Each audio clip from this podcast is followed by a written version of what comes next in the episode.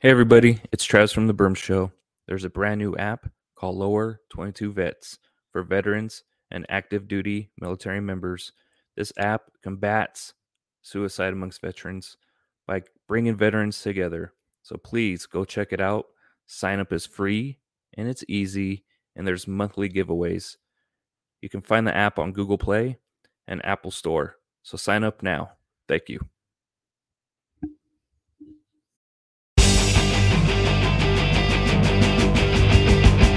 I guess I was surprised to get yeah Tito when I was like, that's, that's real life. Yeah. I saw um, like when you first started the show and everything, and like the whole Huntington Beach bad boy, and that's why I had to hashtag that on, on my post because like I, that's how I remember and was even introduced to him. Like when I when I got stationed out in Pendleton, like we even had a guy in our unit that we called Tito, and Oh. so like it, it brought back just awesome memories. Just hearing you say that made me feel young again. So that was pretty cool.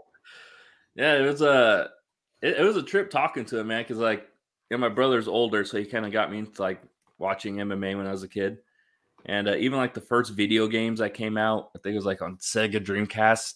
It's like Tito was like the man. I think it was like Tito and Frank Shamrock on that game were just like the Right. So I, that's why I started, I guess, you know, falling in love with him as a fighter. I was like, man, I just love ground and pound, the old school, just pick him up. Like he'd be like in full guard and just dropping elbows back in his prime. It's like it I love the celebrations afterwards and everything. That was always like so motivating and everything like that. yeah. I always thought that must be just like crazy feeling. You know, somebody thinks you know they're they're good because they got you're in your in their guard, but man, he just postured up and he just let it rain. But Right. it was man, that was pretty surreal. Even before we started, so I was telling him a story when I was stationed up in uh, Washington in Bremerton. Um, I was watching him fight Ryan Bader in my barracks. I told him I, was like, I had this little tiny TV that I bought the next for, you know, probably like a hundred bucks or something. It was super tiny, no bigger than like a laptop screen. I was sitting there and I'm like watching it. And when he dropped, and I had all this punishment shirt shit on. I had a shirt. I had, I'm pretty sure I had a hat, maybe even shorts. But like he knocked him, he hit him with the uppercut, and then he jumped on and got him in the guillotine. I was like freaking the hell out. I was like, choke his ass out, choke his ass out. So he kind of like cracked up about that. I was like, dude, I fanboyed hardcore before Right? before we went live. I was like, holy crap! I just gotta let you know, I like freaking cried when you when you won because it had been so long for him. I think he was like on a he hadn't won a fight in like six years up to that point. Something crazy like that, but it's pretty badass. Yeah. Yeah, so uh, it's been good. You know, we're we're making some moves here, trying to trying to keep busy. But I mean, I know you're doing a bunch of stuff. I was watching your July giveaway again. It's the second time I watched it, man. That, you guys are freaking crazy. That's one of the fun, that's, that's one of the funniest freaking videos.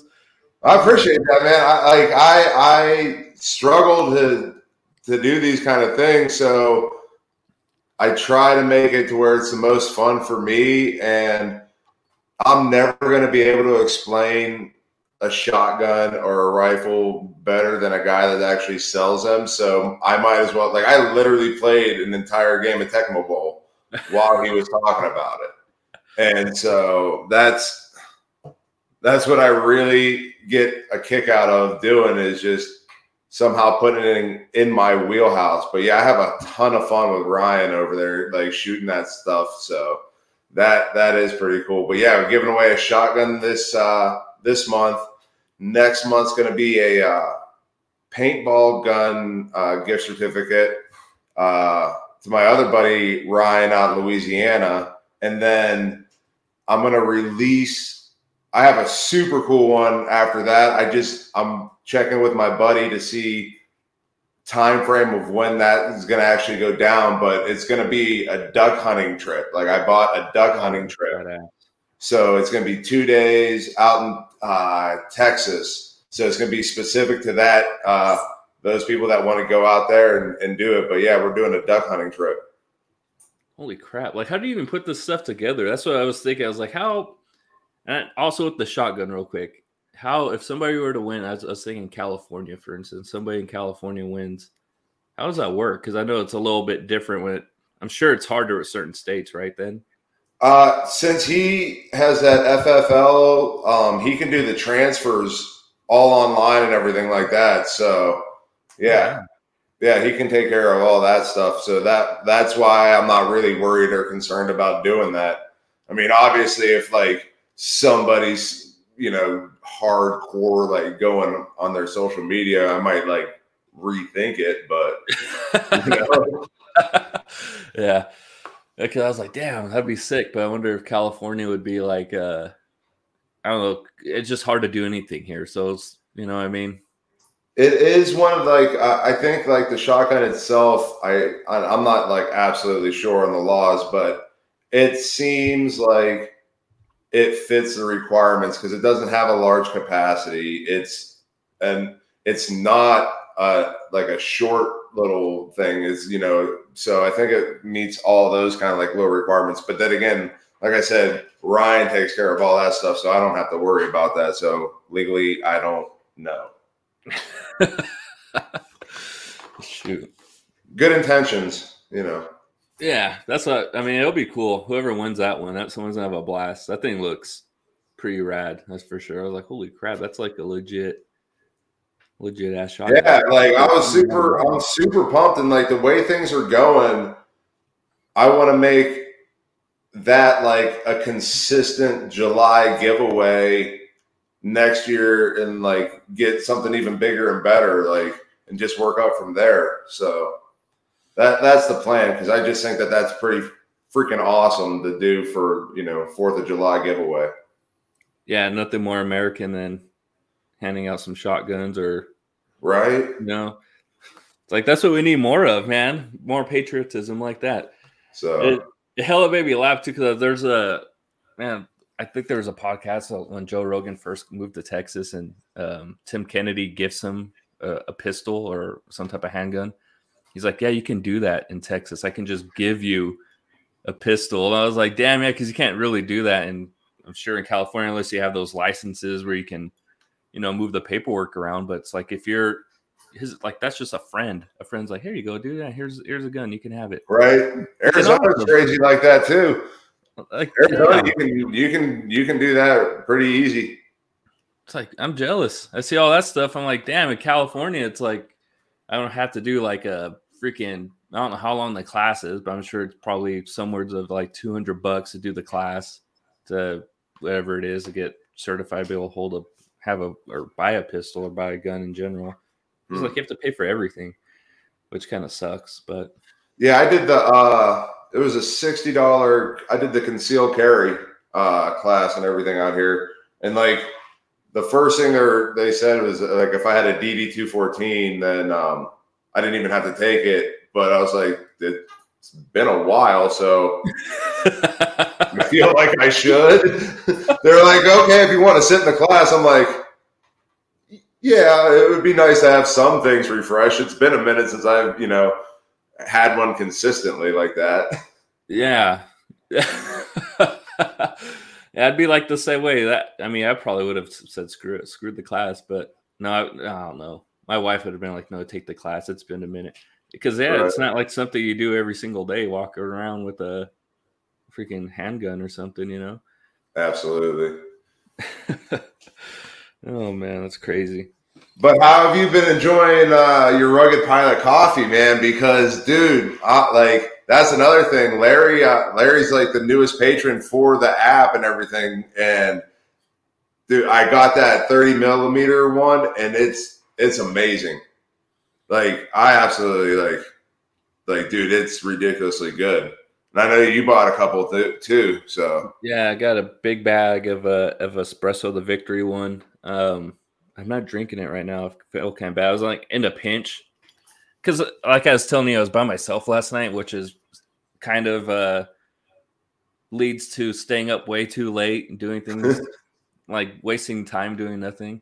So I woke up a little bit later than I wanted to today, but I was like, oh my god, I gotta get some coffee. But yeah, their espresso's been freaking good. I made a cold brew with it uh, last last week, and that was hit pretty good. because I like uh, caramel macchiatos. I'm kind of like a fruity type drinker, I guess, with coffee when it comes to that. But man, I just pour like half espresso in there and a little bit of milk. I was like, I'm good. I'm wired after that. I was just bouncing off the walls, especially, you know, two kids and stuff. You got to have that that extra boost of energy. Yeah, man. I don't know how you like. It's crazy to think because I only have one, and she's almost three. But to have two kids is like that's nuts, man. Like I don't understand. Like the people have have more than that even too, because I try to. she's in that phase where we're, we're potty training, but it's still not there. And I just remember when she was a newborn and how much easier it was to change a diaper. And like, I, I couldn't imagine, like, as they're getting older, then you have two of them just that alone that's impressive, man. Yeah, it's uh it's it's different, that's for sure. Because yeah, our son's gonna be four. Their birthdays are ten days apart, so it's uh, next month. It's a it's a busy month, but he's finally got to a point where he's a little bit ambitious and starting to wipe his own butt because he's potty trained for the most part, but we've always had to go clean him up. Right. He's starting to kind of do it by himself, which is nice. Like he's just taking it upon himself. It's like, thank you, dude. Thank you for wiping your own butt. like I told my buddy that I was like, I'm like, that's the like that's the day I'm looking forward to. Once that's there, like I feel like it's just smooth sailing. Like really after that, like it can't get too much more difficult other than attitudes. But yeah, it. I don't know if you heard anything about threes. I, I mean, terrible twos we we heard was like a thing, you know. But when our son turned three, this last year has been like the wildest year of personality that we've ever had like he can be really sweet. Like we are up at my parents' house uh, last weekend, and they have they have some land, some property. So he's like running around. He's saying like thank you and please and stuff. Like what the hell?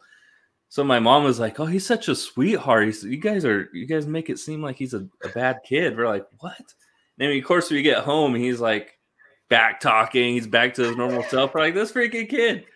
This kid puts on the perfect show for everybody, you know. Even his teachers, uh, we had a this a few months ago. Uh, they're doing like parent teacher conference type deals, and we go there as uh, preschool. And his teacher's like, "Oh yeah, he just follows all the rules. You know, he leads by example. Like he's so sweet to everybody. He talks to me all the time. I'm like, what the hell? Like this is not our son. I'm like, are you sure we got the right kid? You talk about the right kid because this is the kid that punches me in the balls and freaking slaps me in the face, right? Is this the same kid? Is that is that what we're doing right now? But uh it's uh it gets fun. Uh, hopefully he picks up the wiping his butt really well because that's I do not like that. I don't like going in there after he's gone to the bathroom. It's it's weird at this point. Right, right. But yeah, it's uh kids are a trip, man. Yeah, and our daughter's gonna be a year, a year old she's starting to get this is a problem with having like two kids, I think. Like she was really she's starting to like turn more into him because she oh. she hangs out with him a lot. Like they play a lot together. So we're like, oh crap, she's starting to get a little bit of his attitude, you know? And it's like, ah man, like damn it, she was like the sweet little baby, and now she's getting a little spunky. And I don't know. It's, it's different with girls too. I tell people all the time, girls versus boys, I don't know. I just I'm like a like a softy with her more than him. Right. A girl, but man, she's she's got that attitude coming. I don't know how it's gonna impact things, especially with my wife. I was like, that's all you. And right.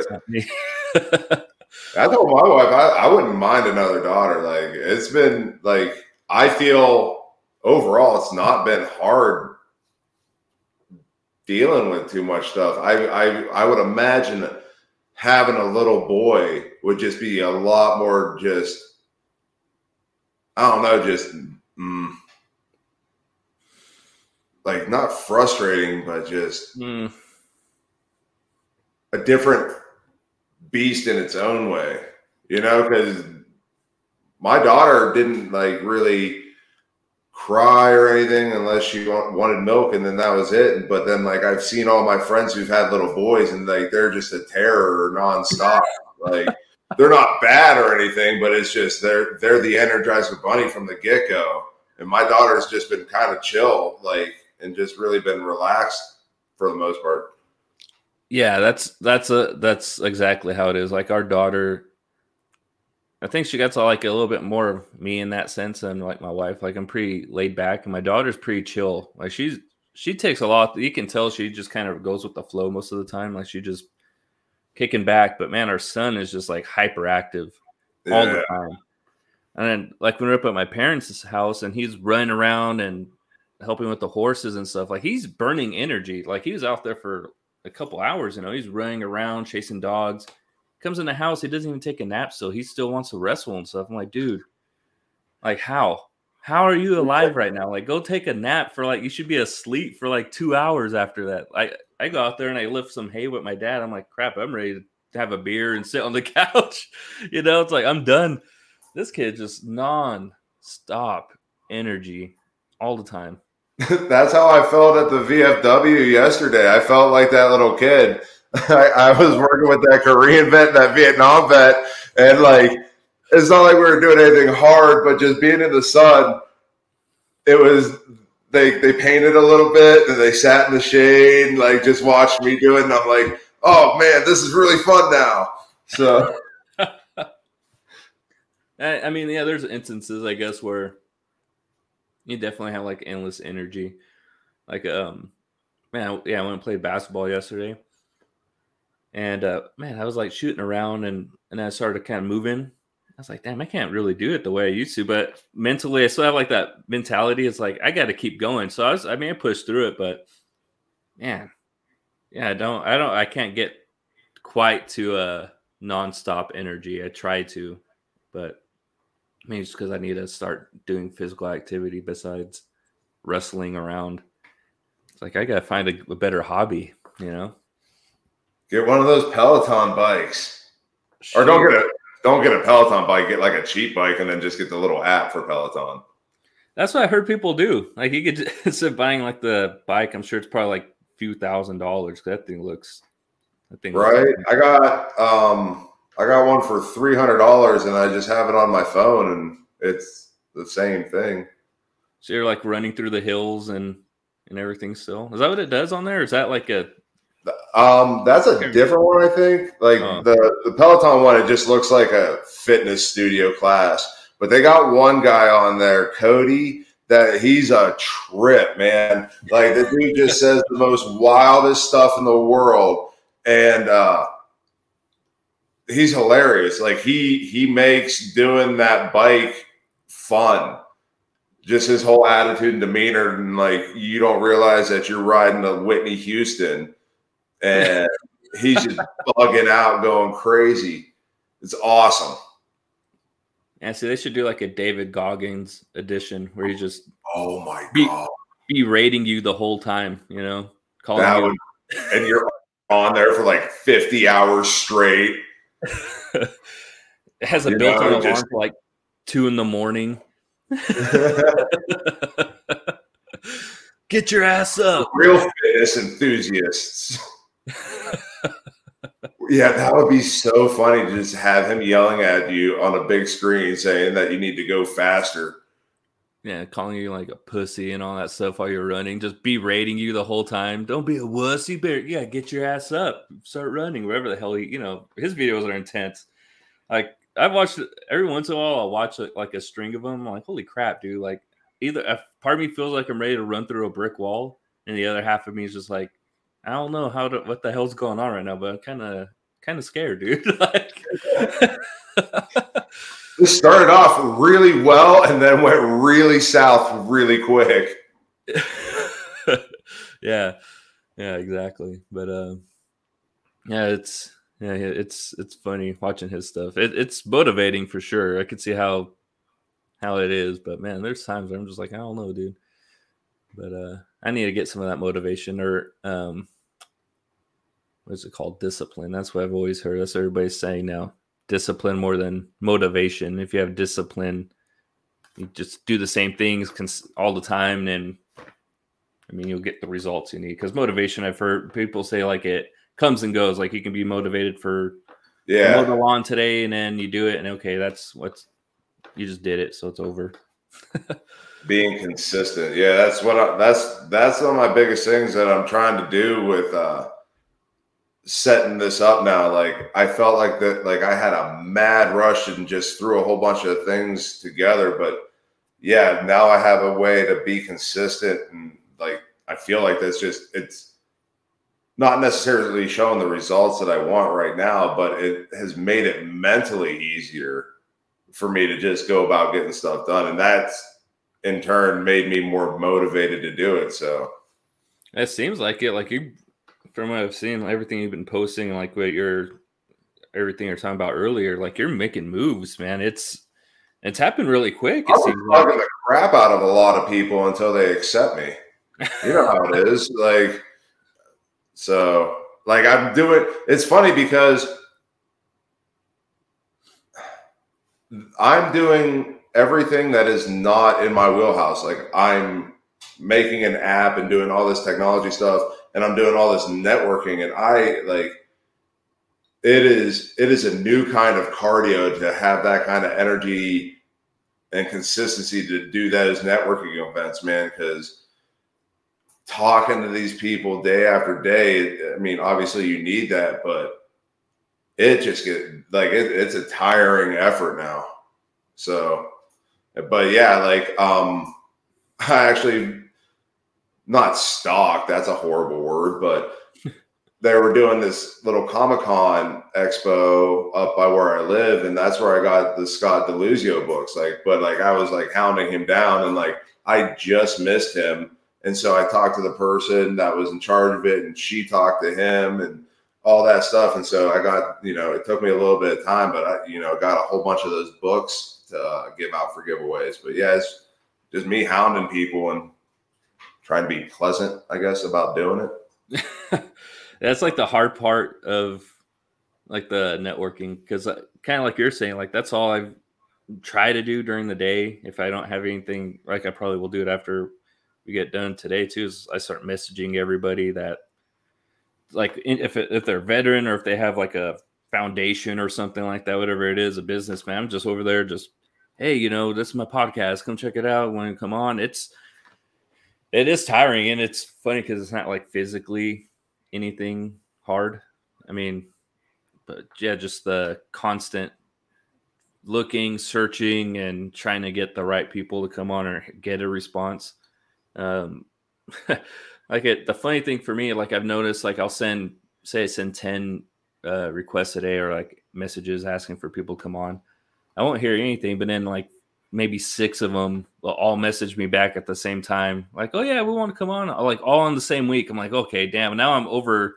I got to really start picking, like, okay, who do I want to really come on this week, and then next week we can figure something out for that person because that's how it is. Everybody responds at the same exact time every single time. I don't know why, but it's like, thank you guys for not responding, but then bombarding me all at once stressing me out a little bit more because I feel bad. You know, I hate telling somebody like, "Oh yeah, thank you," but actually, can we do it this week or this day? Because I feel like they're like, "Well, you messaged us," so that's kind of been my my battle. I mean, I'm trying to get some more like other trying to get some more not super high profile veterans, but trying to work on getting a few more kind of with some notoriety a little bit by the same way I do with Tito because Tito is like dropping little bombs here and there, comment here and liking stuff. And yeah, that's super cool, man.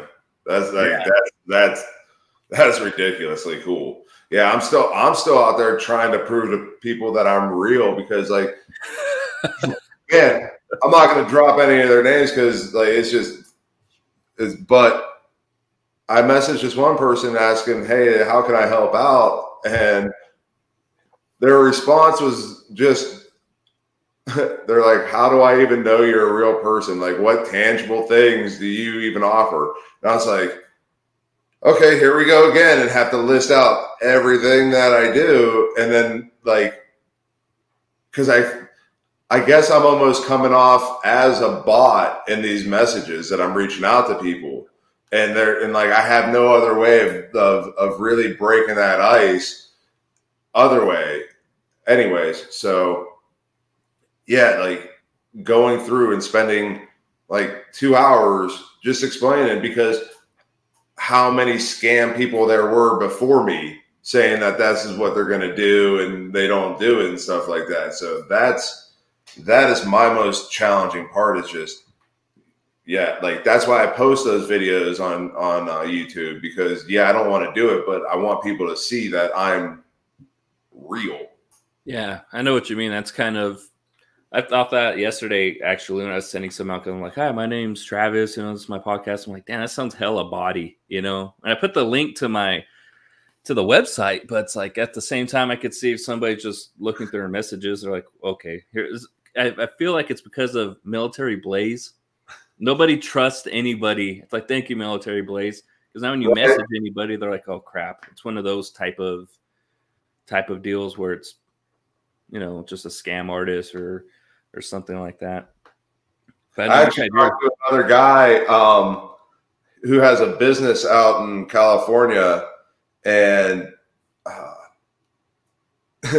we started talking, and I, I started telling him my problem, and he's like, he brought up military blaze. He's like, yeah, dude. He's like, anytime I post, he's like, anything about veteran owned business or anything like that, there's their first comment and everything. I was like, that's what I'm like, that's my obstacle I'm trying to, to overcome. And they did one hell of a job just mucking that up for a lot of people. So they do, they respond like the second your post hits, too. That's what freaking blows my mind. Like they like and have a like maybe two comments, three comments like like that. It's like yeah. holy crap, man. And it's it's always somebody different. Like I was looking at some of mine yesterday. I was like, it's always a different person saying promote it on Military Blaze. I'm like, damn, how many freaking fake accounts does this? I'm not sure if it's one person that's doing it or however that a bot situation works, but it's pretty impressive, I guess, in the sense that they're able to do that. right? Man, that that that timely response or comment is just dude, like mind blowing. How how elevated and how much did your heart race when you like started posting on Instagram and like you saw that little icon come up and you're like, man, I got a like, and then you see it and you're like, oh, son of a bitch. Damn. That's the true that now that's hella true. Like uh definitely when I first started the the podcast page and stuff, and I'm like the first one, I'm like, oh damn, I have like like 10 likes or whatever it was. And I look on it, it's like nobody I'm following, nobody that's following me. I'm like, oh, okay. And it's just some random freaking BS just trying to screw me over, get me all excited for no reason. Like, thank you. Thank you, Mr. Bot, wherever you are, military right. blaze. Freaking worst. Hate those people. It worked out for us though. I mean, I guess that's how you know, like it really did. That it was, and it has grown because like uh Austin with Spotlock Baits, like I met him basically through that, and they gave me a whole directory of people to reach out to. So, and like I've gotten three or four from that. So, I guess it's not about the whole qual or quantity, like because it's been amazing support from you and him doing all this stuff. So, yeah, that's what's uh, I've kind of done the same thing every time I'd see them um, military blaze like posts for somebody. I'm like, all right, I'm gonna start looking into that person, maybe. yeah, and it, it, has worked, like you said. And you got this directory of all these people. I, I think that's how I met the the lady Shannon Smith, who was the Air Force veteran. I think she was on there, and yourself I feel like there's at least one or two more other people on there that, that I've messaged because of that. So it's like, hey, you guys might be blowing up my comment section, but thank you for right for the help at the same time. You're feeding into that little algorithm, so that way I'm not competing with like somebody who's dancing that gets a million views and likes and stuff like that. So, cheers. Yeah, because it is hard. It's really hard to find people. Um, especially out here. I don't know what it is, but where I live, I always see like a lot of army stickers and veteran stickers. But man, I swear there's like no veterans out here.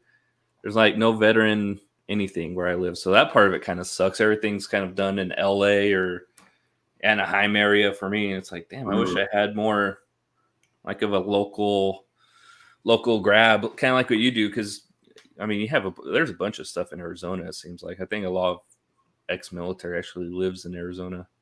They uh the I think it's highest per capita in the area of, of veterans and retired uh, veterans and stuff like that. So yeah, like and that's what I just reached out to the mayor, the newspaper up here, trying to get all this stuff set up because yeah, I want to do like a legit ribbon cutting ceremony and really throw it out there. And I mean, I live in a super small town, but that just means it's easy to get that kind of backing and support and, you know, create a huge event out of really nothing. So well, that's pretty badass.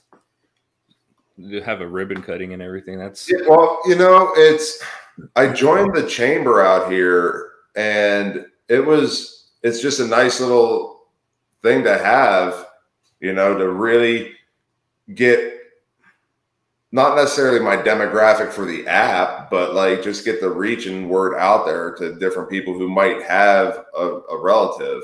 So, yeah, I mean, hope hopefully more people are joining the app too. I'm not sure how how it's been going, but uh, we're good. Actually, we're I mean, not blowing up Facebook and Instagram, TikTok numbers, but in the three months that we've been around, we have over hundred users. So we're getting over one a day, and that's and that's me doing this stuff. Um, that guy that I reached out to in uh, California, he actually runs a marketing thing. So I'm going to start doing like paying him to do that because I did the research and Google like tells you when the best times to post and all the hashtags and I'm still obviously missing something.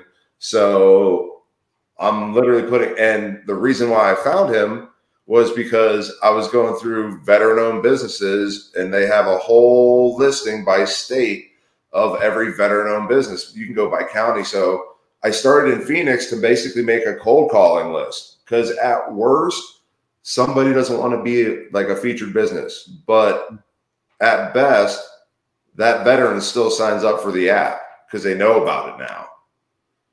And just started making a cold calling list. And I reached out and found this uh, hashtag smart marketing, and it's run by an army vet. And in my in my way of going to cold call him, I actually like reverse sold myself, and I was like, dude, like I need to go ahead and have this guy handle that. So because he was talking about doing stuff that I know I should be doing, I just don't know how to do it well, and then stuff that I didn't even think of, like putting my ad on a banner ad within the VA's um, website. So as people are reading the VA's article on the banner ad on the side, I'm like, that I know I, I don't know how to go about accomplishing that, you know, and so exactly. Um, he's hooking that up, and so it, it's fantastic. So I'm hoping that you know soon by the end of the year we have about 2,500 users because that would be that that's really my goal is to get it around 2,500 users by the end of the year. I mean, it seems like it could be certainly possible. I mean, if you, especially if you can get on the VA website like that too, that's that, that is the hardest part is marketing. I mean, for me, it's the same thing. I'm just Instagramming for the most part. Twitter doesn't seem to get too much traction for me, so I'm like, I'm, thinking. Twitter is just a whole bunch of bots now too after the whole Elon Musk thing. Because man, like, it just seems like you go in and you try to follow these people and then you start reading some of their comments and you're just like dude like how are, how are you getting 5000 likes like not even anything crazy but you're getting 5000 likes for for posting just gibberish i'm literally posting here's a free shotgun for a veteran if you want it and nothing yeah like nothing well i, I thought the same thing every time i because uh, when i post my the episodes onto my website it gets automatically shoots to, to Twitter. So every time I do that or upload a new video and I go check out Twitter, maybe like you're the only one that will like it or retweet it. I'm like, damn, there's nobody. I was like, what the hell? Like this is freaking crazy. Yeah. It, blows my mind. Like the even the one with with Tito, I was like, all right, this one should really get going, and only had like six retweets. I was like, oh, like cool. I was expecting to have hopefully a couple hundred people, you know, be like, oh, no. out. But it's hard. It, the marketing side of things is it's uh it's a challenge, that's for sure. I mean, I wish that's I why I did that stupid handstand video. Is because like you go on Instagram and you see these freaking 30 year old moms praising themselves for doing a handstand off of a wall. I'm like, I'm 40, got two spinal. This shit ain't hard, man. Like, how am I not making tens of thousands of views? I've thought that uh, the trendy stuff on Instagram always like trips me out because it's like, man, people are really into this right now. But I haven't done that. I'm, I'm not sure if I could do a handstand, anyways. But um, oh, I want to slap my wife with a tortilla shell. Have you seen that one? What? So you slap your wife with what the so hell is going on? You get, a, you get a mouthful of water. Who somebody else gets a mouthful of water, and your goal is not to spit it out. And then you play rock paper scissors, and whoever wins gets to smack the other person, but it's with a tortilla shell. So it's just funny to see someone getting hit in the face with a tortilla shell, and people just like obviously laugh and they spit the water out everywhere. Is it hard? And, you're doing hard shells? Is that what it no, is? No, the, the, the like the burrito oh, shells. Oh man, that was like a hard one, man. You're gonna knock somebody out.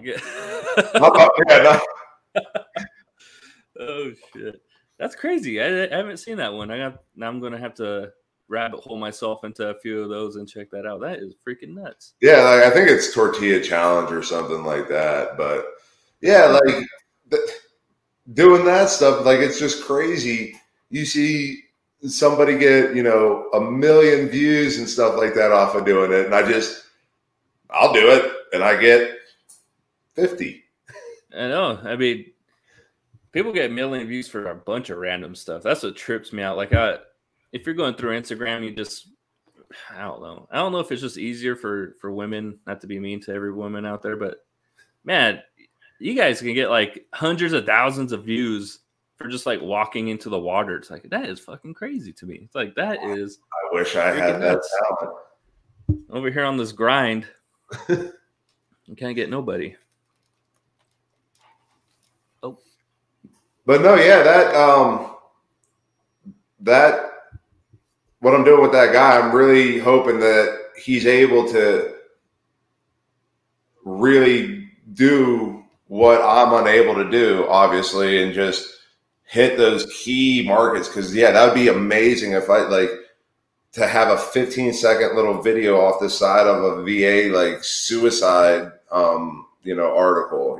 Because I just read one the other day that it's it's so funny because they're talking about how being able to have a tablet or a smart device has lowered the suicide rates because more veterans are able to, you know, make therapy meetings and stuff like that. And I'm like, dude, that's exactly what I'm trying to do without even having to talk to the VA. Yeah. You know, so like it it made me feel good in the sense of like I'm on a good track with that you know, if that's like that's literally what I'm trying to do is give people that ability.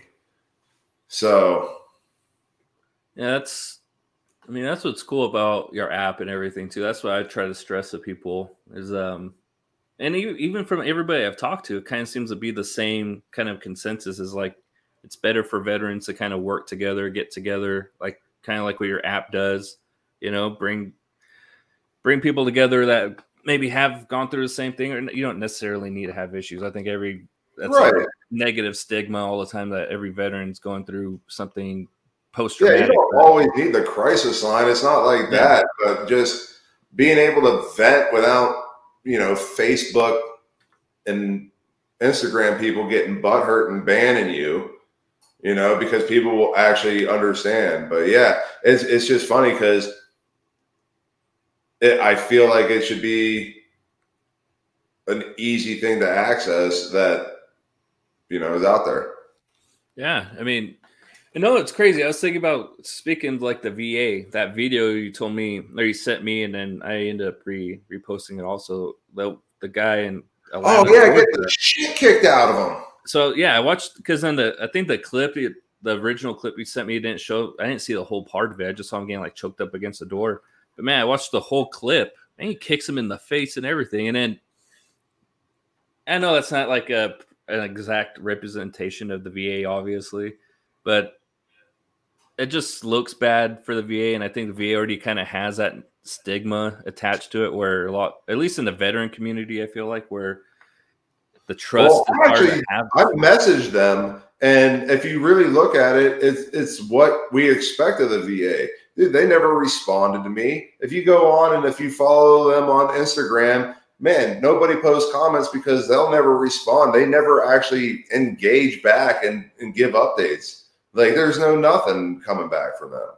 Yeah, the VA is I mean, it is what it is, you know, it's they don't really I've had a few friends say they've had good experiences, but they live in smaller like communities. So I think it's a little bit easier to have a more hands-on VA in a smaller community. But like if you go to a VA in a major city, they're not going to really give a damn. I feel like that's how it was at least I think of like San Diego when I was down there. That's how it was for me. So it's like people already don't trust the VA. That's where you get like veterans like yourself who do these apps or nonprofits where they get together. Veterans are really trying to like solve a lot of their own problems by getting together, and that's what I've, I've stressed that to everybody I've talked to. You know, it's like the app that you have that you've made is super cool because if you're wherever area in the in the country you're at. Shit, you could be in Alaska, and you're on there. Somebody else is on the app. Hey, maybe you look. Hey, you want to go fishing? You want to go get a beer? Right. Like it's there. And everybody I've talked to stresses the whole importance of having having somebody talk to another veteran or I think when the individual said like creating your re- recreating your tribe or making a tribe. Right. The yeah. way to do that is by you know reaching out and joining apps like yours or whatever means they're, they're they need to go to to to meet other people but um hopefully people that, that's the thing i do like because you can literally have any kind of interest like there are so many awesome organizations that go out there to try to help veterans and stuff like that but they're very like niche type of things. Like especially after following spot lock baits and everything like that, I get a lot of fishing going on on on the things, and like. But that that's very one sided focus, and then you got people that hunt or people that do Dungeons and Dragons, and so you got all these different things.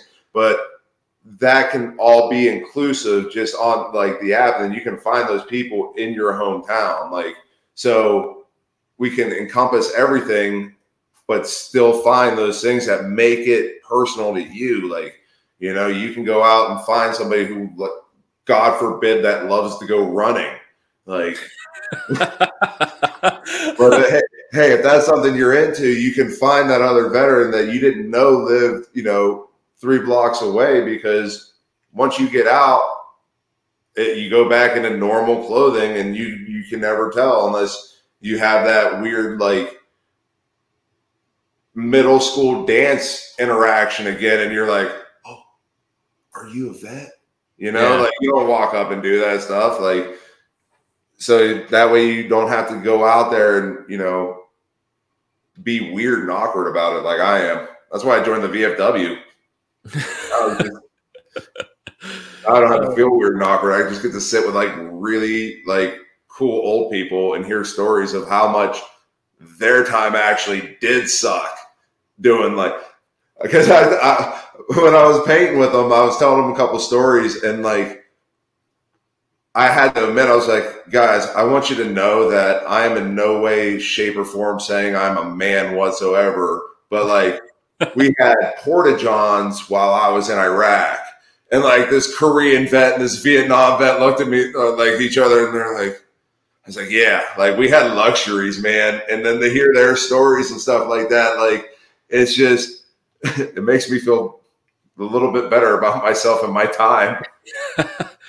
I think that like I, I think that all the time when I talk to like guys in other branches, like you're in the Marines and Army dudes, and you guys are out there and like on the ground, and, like dealing with burn pits and stuff. I'm like, damn, maybe it wasn't that bad, you know?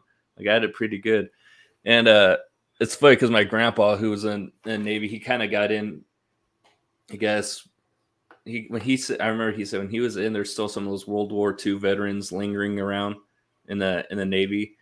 He's like, and those guys you could tell. He's like, there's one guy in his division that was just hobbled, like his arm is all jacked up, his, he had a big limp in his leg, like he could barely barely walk. But everybody, they saw his medals, officers would salute him and stuff. Right. Like, damn, that was like the last real Navy shit was like World War II. Man, that's like when it wasn't pleasant to be in the Navy even then. You know, it's no. and I think now the Vietnam vet I met, like he's like, well, the first time I got cancer from Agent Orange, I'm like, the first time, first time. He's like, yeah, the VA rated me at like eighty percent.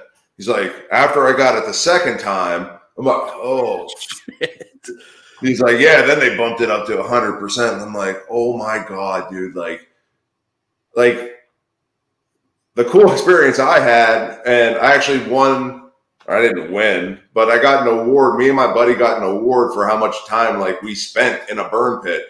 Like we, like I hear that this guy got Agent Orange cancer twice. I'm like, man, we dug down one time because after we like we filled this whole entire spot, and so we had a couple combat engineers come out with us and uh, start digging a new hole. And this is when we're in Babylon.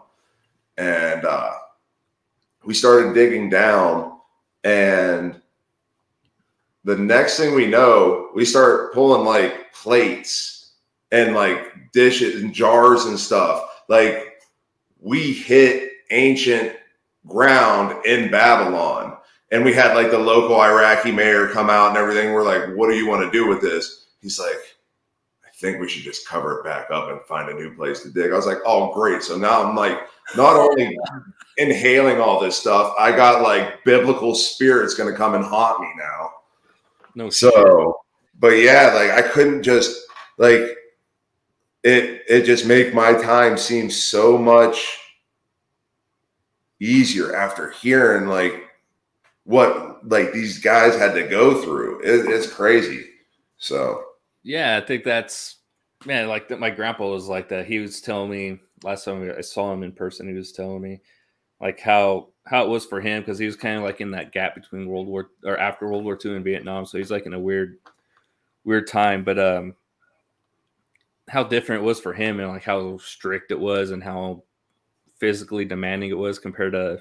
I mean, not that it wasn't when I was in, but I mean, I, I, felt bad. I was complaining to him. I was like, dude, I ate grandpa I ate chicken like every freaking day on deployment. That a different type of chicken. It was like chicken patty, chicken tenders, chicken strips, chicken whatever. I was like, one side was like burgers every single day. And he was like, What? I'm like, he's like, Yeah, cheeseburgers on deployment. I was, like. I was like, I know. I was like, man, I feel like an asshole now. I'm over here talking about how rough I have. I'm eating freaking cheeseburgers and chicken patties every single day, but uh, yeah, it's funny. I love I love talking to older veterans because I feel I feel like man, I, I sound like such a wuss compared compared like. Even when I like, as soon as I was getting into the fleet, they were just phasing it out. Was uh, I don't remember the little acronym that was, but it was basically like all the like the 10% that were real fuck ups that they like were doing like behavioral correction, but like having them like hit stone, like they were just phasing that out even when I was getting in. So like they even took those kind of punishments away. And so even thinking about just 10 years before when my brother was in, like, I'm like, man, dude, like you had it so much more rough than I did because I'm sure their boot camp was mm, a more hands-on approach from the drill instructors. like they didn't have the moms of America yet, where you couldn't like touch somebody hard or anything like that. Because I remember like our drill instructors would get like it would seem like they would almost get right up to that point, but then you started knowing they're like, okay, you they they can't really hit hit us. You know, like I'm I remember hearing stories from my brother when he was in, and you know, just a little bit more aggressive and stuff like that. So, yeah, boot camp. I, I, mean, I loved boot camp. I th- I honestly had a great time. It was fantastic. Like it, it was difficult and rough, but my whole entire mindset was I didn't have to think for three months. They'll just tell me what to do, and I can just do it. And like I just get a nice little brain vacation, and yeah, you know, learn what they want me to learn. So that was it was an easy, easy thing for me. I boot camp was physically tough, mentally tough, but it was easy to to do in that in that kind of mindset. Yeah, like I hear Navy boot camp now is like a cakewalk. I guess they give them like uh, like you get like a card, or you could hold up a card if you're getting like work too hard, so you have to get they get, have to give you a break. They weren't doing that when I was in, so I heard that, and they give them like iPads now or some shit like that. I was like, wow, that's that's crazy. Because man, when I was in boot camp, they had uh divisions in boot camp where you could have women and men, but mine was all men. We were just I forget what they actually call that, but so we had nothing but guys in ours, and we had a chief. I think it was a first class petty officer and a second class petty officer. Our chief was this little Mexican guy who was super freaking strict, like because they come around at, at chow with a cart with like brownies and stuff. And man, if you touched a freaking brownie, he would just beat your ass. Like he called, like, I think he would call it like lock and load. You get underneath the rack, you put your feet, and you just start doing sit ups.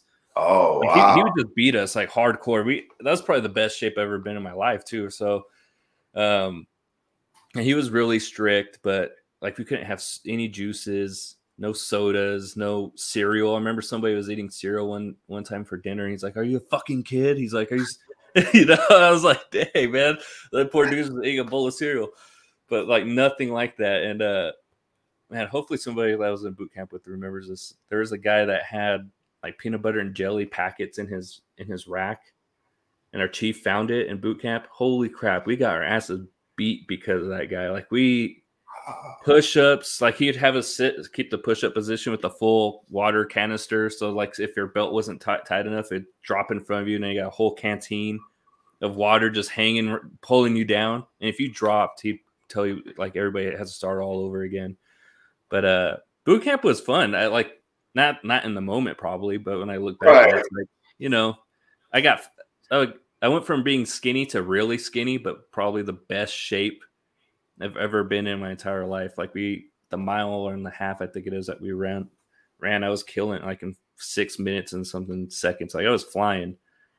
You know, like, now I can't do that. If I were to do a mile and a half now, it'd take me like 12 minutes. I'd I'd be walking like half of it.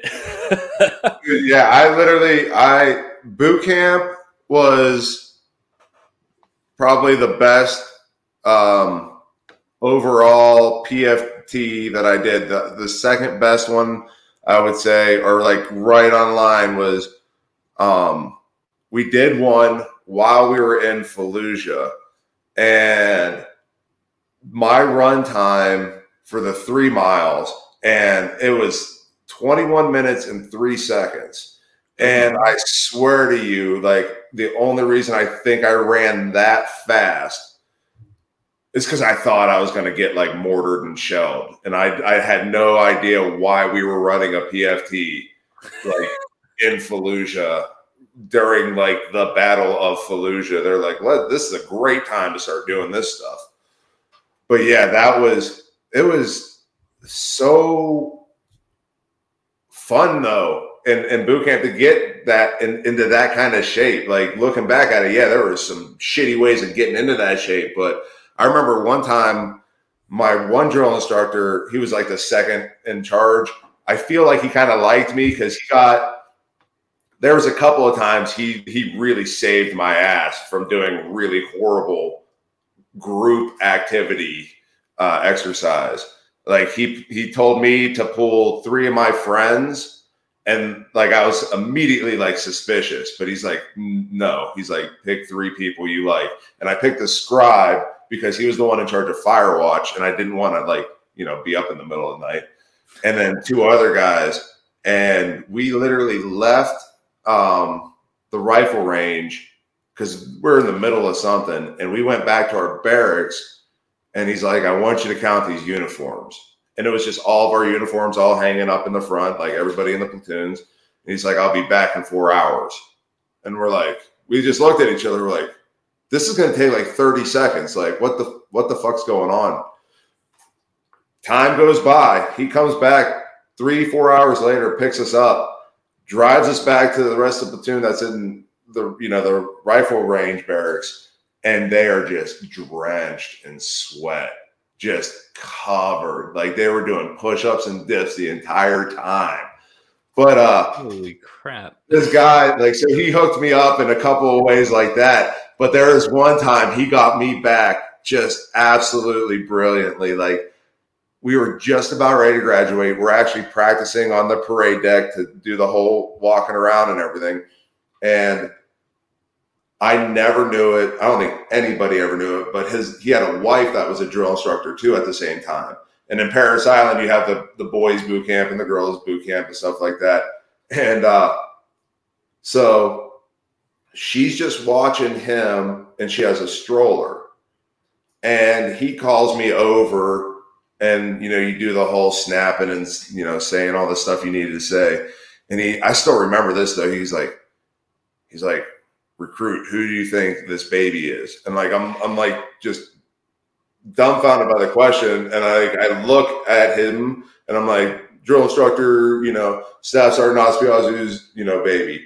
And dude, like, I think he had this plan for a while because from that moment I said that, this lady ripped into me like harder than other guy drill instructors. And I had to start doing jumping jacks and put, she's like, what? You don't think I'm a person too? And then she's like, that's my kid. And like, so I had to start doing exercises for her and saying, yes, ma'am, I ma'am, and all that stuff. And then he starts telling me to do stuff. So I'm saying, yes, sir, no, sir. And like, you could just see it building to where eventually I called her sir and he just lost it on me.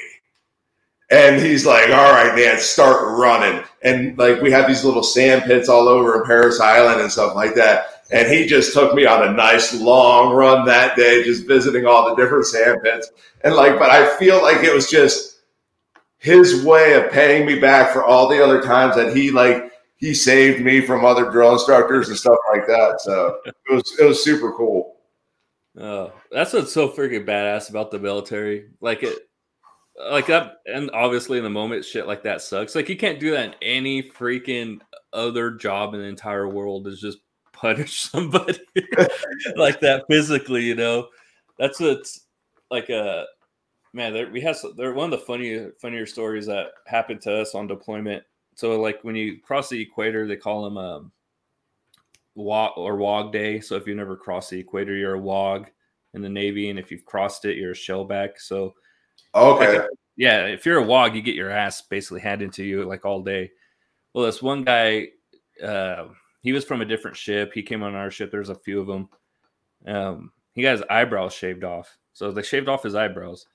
But then I think he was a crew leader at the time. So he's on the flight deck, and you have to get permission to cross the the aft end of the ship to go to the other side. I can't remember all freaking sides of the ship now, but you have to get permission because they're aircraft landing and stuff like that. So you can't just run because you can die. But I think it was at night or something like that, and he he thought he got permission, so him and his team like ran across, and uh, he went to air traffic control with the op- the flight deck officer who's ever in charge at, at that time. And I guess they said like they're chewing him out. Everybody's cracking about the story because he's getting chewed out. And then the, the officer was like, "Shipmate, where the fuck are your eyebrows?" You know, it's like. It's like the type of shit that happens in Navy. And Navy's a lot of like fuckery like that, like where you just um fuck with people. Like our racks would lift up, and if you don't lock your rack, you can lift the lift the person up and they're stuck because that's like a pole. That happened to me once. Oh shit. Or, yeah, shit like that. So it's it, because it, Does it, ever have any like training videos? Like, have you ever seen anybody like nearly get like fucked up from crossing at the wrong time? No, or, but there's all the stories, you know, like um, people getting decapitated and stuff like that that we've heard. Or I've heard. I didn't know if they had any like uh, videos of like this. This is what's really going to happen, and because I remember they scared the crap out of us, or they tried to for like uh, when they would do big unit uh, like STD classes and Oh, stuff yeah. like that. Like they didn't shy away from putting big old yeah that stuff in your face like. I didn't know if they're like you just some random jackass wasn't paying attention and literally gets his head lopped off. That would be so fucking horrific to like witness. Never seen a video about it, but definitely heard about it happening. But yeah, those STD videos, my my God, man, it's like we get it after like the second clip. It's like we get it, we get it. All right, like we're good. Stop this. Yeah, it's it's like man, now now I'm gonna have just nightmares. I'm not gonna be able to sleep because I'm gonna be seeing this crazy shit in my I don't head. know if you watched The Office, but it feels like a Michael Scott like training video of just being uncomfortable with it. it's man if anybody ever gets to watch one of those i'd recommend just doing it just because it's funny as hell like and that it- it's really gross when you think about it but it's funny at the same time but uh i mean the crap they show you i don't know um Like it almost seems impossible that someone would ever let it get to the point of what they show. Like I don't understand like walking around with a cauliflower, you know, coming out. Like at what point you're like, you know, maybe I should start to get this looked at. Like yeah you know it's like at what point are you like holy shit like this is really happening I still don't believe it. Still don't believe it. I got a crown going on down there. I'm fine. That's normal, right? That's normal. It's just a crown. Like what? What the hell's going on? That's the one that I remember because that thing like scared the shit out of me. I was like, holy cow, man! I saw that. I was like, okay, I'm good. I'm good. You guys, you guys are freaking me out now. I'm already, I'm already on a ship that's super old that has all these crazy stories and nightmarish type events that have happened on there. So it's like right now that's embedded in my mind also. That's that's perfect. Thank you. Because man, like our ship, so like uh anybody that's an ABF will, especially on the Nimitz, will probably understand this. Like we do a fuels watch and it this shit is kind of scary because it's an older ship, so you hear like all these stories from previous deployments back in like the 80s and stuff like that. But like the fuel station stations are technically, I guess, underwater. You know, so you go, all, you're going down super far. I can't remember how deep it is or how how many uh, ladder wells it is. Yeah, and it, when you have a watch like balls to four or whatever, like in the middle of the night and everybody's asleep, that's like the scariest shit. Like I remember going down there and like the things will start turning and they have like four JG boxes and you'll hear like like fuck no. I don't know how many times I went down there and just signed. Oh man, I gun decked it. Yeah, people, I gun decked it. I go down there. I went down there and I signed that paper like the, the log sheet and I the ladder was, you know, kind of like slanted like this, they're like actual stairs. So I was just like never looking back. I was like, I'm never I never looked back behind me to see if any I just always thought like, man, somebody might have died on the ship. I think there was like a story somebody hung themselves in one of the pump rooms. So I was like, I'm never looking back. I'm I go down there at that time at, at, at night. I'm going up super fast and I'm sure a lot of people have gun decked by things like pump room two and pump room three three on the ship. It's uh kind of sketchy at yeah midnight, you know, and start hearing shit turn on and nobody's down there. Or there's been times I've gone down there and somebody's working down there. That'd freak me out too. I'm like, who are you? Like, I don't even know who you are. Are you supposed to be down here? Like, are you even real? I don't know. I hear this this pump room's haunted. I don't know. We had this engineer, Job Seth Davidson. That this dude was probably one of the hardest working engineers in that platoon, and he had the uncanny ability to like just pop up out of nowhere while we're in like I the boat times that we deployed because I deployed deployed with him twice.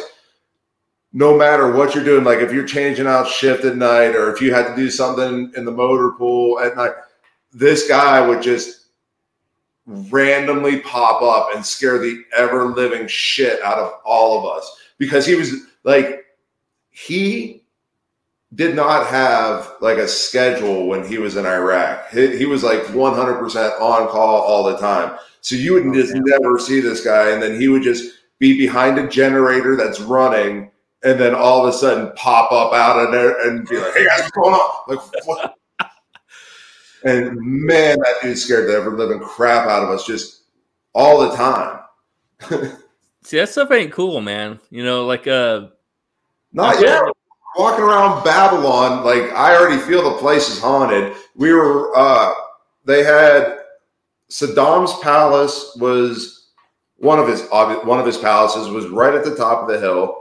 We stayed in like the slave chambers, like Motor T stayed down in like the slave chambers, and we even had an army officer kill himself in one of the porta johns, like right next to us. So we had all that stuff going on, and then here's this dude just randomly just popping up out of nowhere in the middle of the night.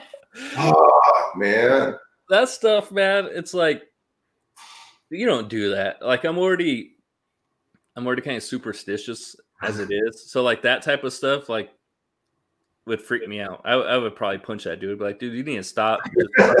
It was, it was just he happened to always be in the weirdest places, have to do something because um right at the end of our first deployment, and once again, this is how I say we're all wimps and wusses and stuff like that. Right at the end, we were starting to get AC units out in those little offshoot buildings and stuff like that. So he was working 24 7 basically because everybody and their mother was turning it up as hard, hard as it can work, The blowing out generators all the time. And so finally, like the only time to fix them were at night when everything was off. Like, because we were buying uh, TVs, like satellite dishes, trying to get like Haji TV and stuff on, on. And so we were just abusing those generators. So, so that's kind of like payback. He's like, no, what? Screw everybody. I want to freak them the hell out for making you work nonstop. Huge rolls of wire from like one thing to the other, just, like looking like that, like uh, like Marley and Marley from the, the the that Christmas story. Like he looked like a haunted ghost just carrying around all this shit. Oh shit. Oh, that's that's great. yeah, man. Scary times. Oh yeah. It's it's funny, man. That, those are man. I'm just thinking now what you were saying, like how you dug up even that ancient stuff. Like, man, you guys are doing some I'm surprised you guys weren't haunted, man. You're doing some like freaking tomb raiding going on over there, you know? It's like shit. Yeah, I was I was not about that. I, I was all about just filling it in and putting trash in there and burning more and stuff like that. Like I didn't want to see that stuff. Yeah, so, I, I, screw that. I mean, because regardless of whatever you believe in, like that was those are buried houses in Babylon. I'm nah, I'm not gonna not messing with that. exactly. Like like I said, I'm superstitious, and I remember there was like the whole. I think that's like the King Tut story, right? When those like whoever those archaeologists that dug up his tomb, right. like they all they all died. I think. Like, uh, see, that's the type of stuff. I think one of them, if I remember reading it right, this is man, I read this years ago. Like he cut himself shaving and he got infected and he died. So I'm like, you know, like that's the type of shit. Just I could never if I came across something old like that, I would have done the same thing. I'm like, all right, putting the dirt back on. I'm out. See you later. I'm not touching. I'm not even touching anything. Right. My bad. I went a little too far. Sorry, spirits. If you're out here, don't don't freaking get me. oh. oh man. Yeah, I'm, I, I couldn't do it. That's what always freaked me out on the ship, man. You'd always hear like the weirdest noises and shit like that in the middle of the night. And it just I wasn't about that stuff. I that's the worst watch too. Is are those those late watches where you get them like balls to four or whatever it is, balls to six, and it's like everybody's asleep. It's just you and the other person that's up in the office keeping track of where you're at because you have to radio in, you know, like P officer Rover and going down pump room two. like I'd make sure they knew I was going down those pump rooms. If I knew it was one of those ones that was haunted, I'm like, hey, I'm, I'm oh, going down here.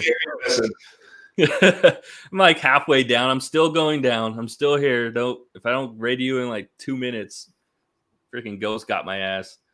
Right. God, man, yeah. I only knew how much I I never checked those that pump room. I know it's pump room too. I'm like hundred percent sure. I I'd go down there. I'd see no no fuel on the ground. I'm like boom. Okay, I'm going right back up. Deuces. Probably the worst thing in the world to do, but I mean everybody yeah. lived. Everybody lived. You know, they can't do nothing to me now, so it's okay. yeah, like I remember uh, that was for me. That was like the worst time for watch and stuff like that because that early morning sunrise and then it would just dip down super cold being outside like watching the sunrise like that was that was really the worst of it for me because i don't know why it just it would get to that temperature and like the hands would start being shaken and then you know back then it was literally i would just chain smoke to to to try to do something to keep warm then throw in a dip and then yeah just keep on rinse and repeat but yeah, I, I did not like that. I and then if you got the middle watches, like dude, if you couldn't go back to sleep, you were fucked. Then you're just laying there for four hours doing nothing. So yeah, the watches, it's the like the timing of all those are important. Like, uh, if you get like the last watch when you're on duty on on the Navy, it kind of sucks because it's like you don't really get to sleep too much, and then you're awake when the work day kind of starts, and now you got to work the whole, go through the whole work day again. It's like, yeah, that part kind of blows. Because like on in the Navy duty, you're on the ship for 24 hours basically, even in port. Like if you go to port and it's your duty, your I forget what they call them, but it's like a group one or group two, whatever. It's your duty day. That whole entire part of the ship, that group two, whoever rate they're in, has to stay on the ship for 24 hours. That shit sucks, man. Like, uh, I, I for some reason always seem to have duty on Fourth of July, also. Which always, I always, I always uh, offered to. I always bought or got paid for duty. I would take all the holidays, Christmas, New Year's. People would pay so much money. I'm like, cool, because I didn't have a family at the time. You know, I was like, I'm. Just, I was all the way out in California. I wasn't going to buy a plane ticket back home. That was just a waste of money. So yeah, I loved holidays holidays were a great way to make a little extra money. That and uh, MCIs, doing all my uh, buddies MCIs and getting them promoted to like staff sergeant and shit. oh shit! But we had a, a guy on deployment. God, I, I don't think I did laundry the whole time on deployment. He would do my laundry for me. He'd, you know, however much I can't remember how much, maybe ten bucks to do laundry. But he'd go in our in our berthing and he would just ask. He was actually part of our division, but they they had him like TAD to the mess decks, so he's working in the mess deck. So he had all this downtime. He's like, oh, "I'll do you guys' laundry." He just, I mean, because you have to sign in for laundry too, and it's hard to find time when you work on the flight deck because it's. I mean, you're working like 12, 16 hour days somewhere along those lines. So it's like, man, he had all this downtime. I don't know how much money he was making, but I'm sure he he he racked in some pretty serious dough doing that. Right. Like I'm kind of jealous. I mean, it was smarter. I wish I would have. I wish I had time to do it, but just never really had time. It's like shit. You know, well, the MCIs were really easy because there were still bubble sheets. I don't know about them now, but they were all bubble sheet fill-ins, and there was only like two, maybe three versions of it, and so all I did was just take one bubble sheet and punch out all the holes. And I just made little just master things and just charge 20 $25 for like a lance corporal to a corporal, charge like 50 for a corporal to a sergeant, charge 75 for a sergeant to staff, and then just have all these other things filled out and everything like that. oh shit, that's awesome. the crap you could do, like the, uh, the crap you could do in the military just makes me laugh. Like I love hearing crazy stories because it's I don't know, like it's so strict, but at the same time, you can do so many just. I got away with a six foot snake tank in the barracks. A what? I had I I got a red tail uh, boa, and before my first deployment, I had it.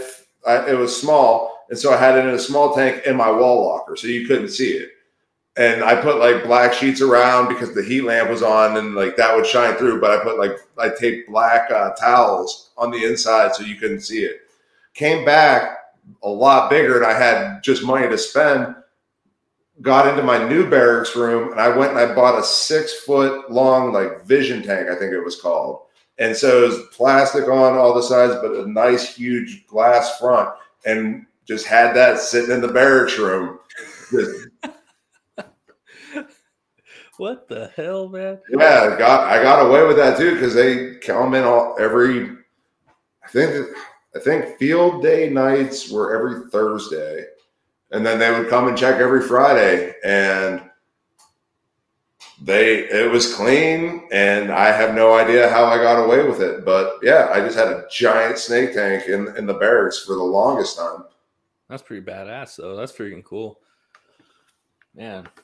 I used to do a bunch of like skating. That's what we'd call it. Like I was pretty good at skating. Like oh, every, yeah.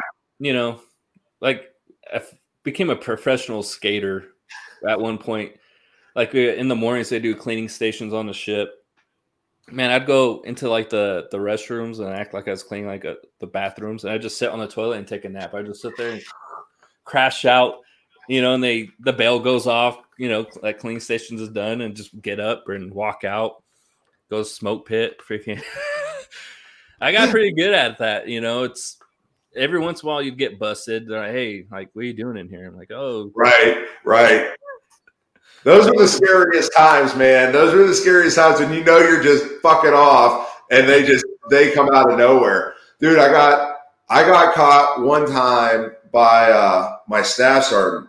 We were in Iraq.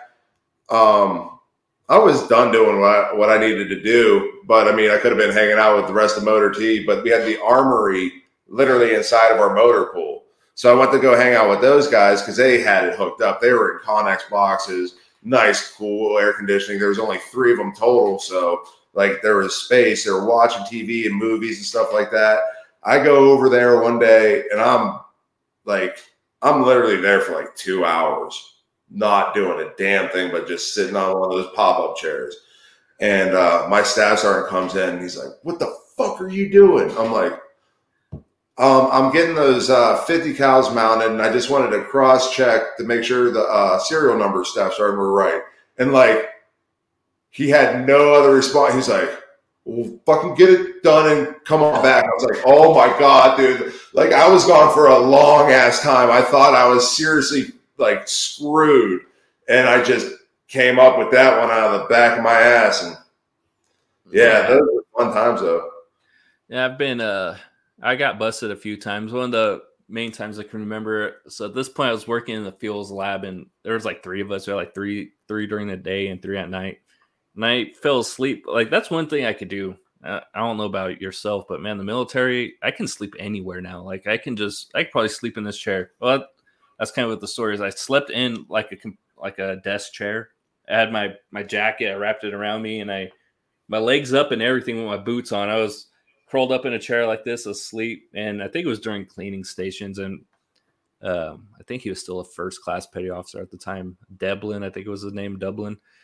He came in and he was he just ripped me. He just tore me apart. He's like, "Why are you asleep? You know, it's clean stations. You're supposed to be doing all the stuff down there in the pump room or the fuel station and shining the brass." And like, oh fuck. And then, so I had to go into his the flight deck office, which where he worked. He was like really I think anybody that I was in on in the Navy with will know this. Like he was really strict, but it's kind of like almost overly strict to a point where it's kind of funny. But he had like little boot marks on the floor in front of his desk, like if you're standing at attention. So the feet, you know, like this. So you'd have to stand there, put your feet on there at attention, and he would just chew you out. And he, he chewed me out for sleeping during cleaning stations. I was like, if all I remember, like when I got back and I was talking to some of the guys, I'm like, of all the things that I could get in trouble for and like getting yelled at for, it's fucking sleeping. Like, holy crap. Thank God this guy's not following me around during fuels watch because man. you would know that that log sheet is fudged. It's like, damn, dude, you were down there. How fast did you get down there? It's like, oh, like you start making up times too. I know, man, this looks bad, but I know a lot of people have done this. Like you'd go down there and say it's like actually two in the morning, but you're like, okay, I got to make it seem like I'm putting a good amount of time down here. You put like, like you got there like five minutes earlier. So when you get to the next part of the of your watch, it's like that get time gap is a little bit a little bit longer. So it's like, oh, you're not just going down there running out and signing somewhere else, running out and going somewhere else. That's, that's thinking. Yeah, it is. It, it's crazy the shit you have to you learn to avoid work. it's, it's a hard thing to do to avoid work that well. Because you're like productive, you're being productive, and you're not working. It's it's a it's a it's a trait that you build up over time. You know, like you definitely have to master it. It's not like I did. I learned that shit myself. I definitely learned it from somebody. You know, we like, had a guy that his nickname was Skate Taylor. this dude was selling old Humvee tires to the Kuwaitis on the side. Nice. So like all of our bar bald Humvee tires that we were just trashing, he was taking those out and selling those to the or, the Kuwaitis down there when we were there. Shit. like, like the work that that took to avoid his actual job, that's impressive. Like, so. Yeah, that's that's that's insane. What happens if you get busted doing that though? Like what? I mean, we had another guy that was on his way to do shady stuff. And he literally got busted down while we were in Kuwait for walking around with a pair of bolt cutters. Like, you know, there's that saying, there's no, there's only one thief in the Marine Corps. Everybody else is just trying to get their shit back. No, I haven't heard that. That's new. Oh, so that's what we used to say. There's only one thief in the Marine Corps. Everybody's just trying to get their shit back you know. And so I can't remember what other unit in our in our uh, group it was, but I think it was Ninth Com. They stole some shit from us, and so he went on a night mission. He was literally on his way to go get it back, but he got caught beforehand. Oh. And so, like this dude, he probably could have been like a like a staff sergeant four years. Like that's how well he knew his job. That's how good he was. But his his personal decision making was horrendous. Like a couple DUIs, uh, like stuff like, you know, carrying, but at the same time, he was the guy that upper people relied on on getting that stuff done. So it was kind of like a double-edged sword in that that manner too. So like it kind of sucked to see him get that. But he never was really um he never like let it actually affect him though. Like he was, he just went, he's like, Yeah, I did it. okay, like a man, like like he never like he never snitched on anybody for anything.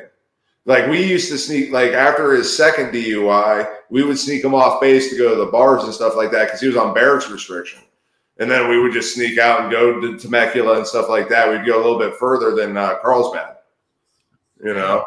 So, but yeah, like when he when he would get caught, he would just go, "Yeah, that was, that was me," and then he would go from lance corporal to PFC to lance corporal to corporal to lance corporal, like just up and down the the first four ranks, like a whole bunch of times because he was, down. like, he was shit hot knowing his job. Like he could do anything both on the operator or mechanical side of Motor T because that's what they had to do after he got his DUI. He couldn't drive, obviously. So they put him with the mechanics, and he started outperforming most of the mechanics. See, and I think a lot of people, that's like, there's people like that even in civilian world where they're hella good. They just know their shit. So it's like, what do you, that's hard to do. Like, if they're, maybe that's why he even felt like, hey, I can get away with doing shit, whatever because he knows his worth to the higher ups. And I see that even sometimes at work. There's people that like push the envelope, but they also, I mean, they're the one that your manager or the boss relies on. to like, get the message across or get the job done. But it's like, hey, you gotta take the good with the bad. Is it? it kind of reminds me like a Dennis Rodman type character. You know, it's like hella good, hella good at what you do, but man, you're fucking crazy at the same time. Right. but you got to put up with. I'll put up with the crazy, knowing that hey, when it's time to show up and put out, like you're you're going to be. Yeah, I think like all the times that Rodman got fined, it was never like he was delinquent. He was like, "Cool, yep, there it is." Yeah, you know, I'll get twenty rebounds the next. Yeah, game. Right. Dude, it was great. Like you, like I don't follow basketball basketball that much anymore, but I do remember like the Jordan and like Scottie Pippen, Toni Kukoc, uh, Steve Kerr, all like back in the days and stuff like that. Like people aren't getting 20 plus rebounds more, are they? Like, are there anybody doing that consistently like he was, like day in and day out? Not that I know of. I don't follow basketball that closely anymore either. Like the last few years, I've kind of kicked it to the the curb. It's just I don't know. It's hard to watch. That's for me. It's hard to watch. But what got me was when they went to the bubble is when I really stopped watching. Like when they did that whole playoff in the bubble and they started bitching about everything and they were gone for like they're like it's been three weeks since I've seen my family. I'm like, you got paid millions of dollars. Suck it the fuck up, Buttercup. Like, like if honestly, if you're going to be honest, pretty much I'm going to bet half of you are cheating on your families anyways. So it's not like you're really home. Like you're saying in a five star hotel accommodation, you're getting people like admitting that they're getting just ridiculously high throughout the whole entire thing. You're playing video games when you're not playing an actual game. You're and you're literally playing a game. And yeah, you guys have like a oh, you said bad things to me. I'm going to get you kicked out of the game. Like LeBron, man, I used to love LeBron, but that dude got soft real quick. Like there's some things like that should not have been said, but dude, he is like not that tough of a person like mentally, I think now. Like like stuff like Russell Westbrook, I think was the one that was complaining after like 21 days that, you know, oh, this this is hurting me. Like, dude, I've had how many friends like be in a situation where it's nine months since they've seen their family, let alone have kids while they're out on deployment. Like, dude, and you yeah. got paid you got paid on what average 250,000 for a game that lasts what 48 minutes? Exactly. I think i don't know. I because I, I see like i've heard people like um that go to bat for professional athletes you know like oh it's tough you know and all that stuff. But i thought the same thing during during that whole bubble thing. Like I mean, there's some guys that seem like they took they're like whatever. I think that some people are like fishing the past time. I think they're like a pond or a lake or something. So I was like, oh, that's kind of cool. But like, don't yeah, don't bitch about it. Holy crap, man! Like, dude, I remember who it was. One dude made me so happy though. I I, I don't I don't think it was uh, DeAndre Ayton, but um, some dude was hustling like coffee during that whole oh, entire. Yeah, time. that's uh, Jimmy Butler. Jimmy Butler, that's who it was. like that dude was legit cool. Like he took it, he's like, okay, cool. Let me run with it. Like, how awesome was that? He had like a deployment mindset. When I heard that too, I was like, damn, he's doing something you see like on the ship. Somebody's like, I'll get you guys coffee. It's five bucks or ten bucks. I'll go make it, give bring it back to you. It's like, damn, that five bucks for a Newport cigarette, you know? Yeah. Like, hey, I'll fly, you buy? Hell yeah. I, I heard that. I was like, that's the most deployment esque freaking story I've heard this whole time in the bubble. I was like, that dude is. I mean, obviously he's a multimillionaire already, but it's like, damn, he's still out there grinding for fucking 20 bucks a coffee. you know, and, and look at how that keeps his mind active to where he's not the one complaining. He's like, cool, I got I got to make more. Yeah. I mean, because like you said, though, like coffee business after that. Did he? He probably did. He probably, hmm. hey, why not? You know, or at least, right. or at least like co-found one or something like that. So something like that, I thought. Yeah, I mean, it's true. I, when I I heard a lot of those guys complaining and stuff, I thought the same thing, like you were saying. Like, man, I remember like my flight back to San Diego. Was I took leave right before deployment. It's like, man, that's a different type of level of like deuces, you know. Like I think it was my mom, my sister, and my niece there.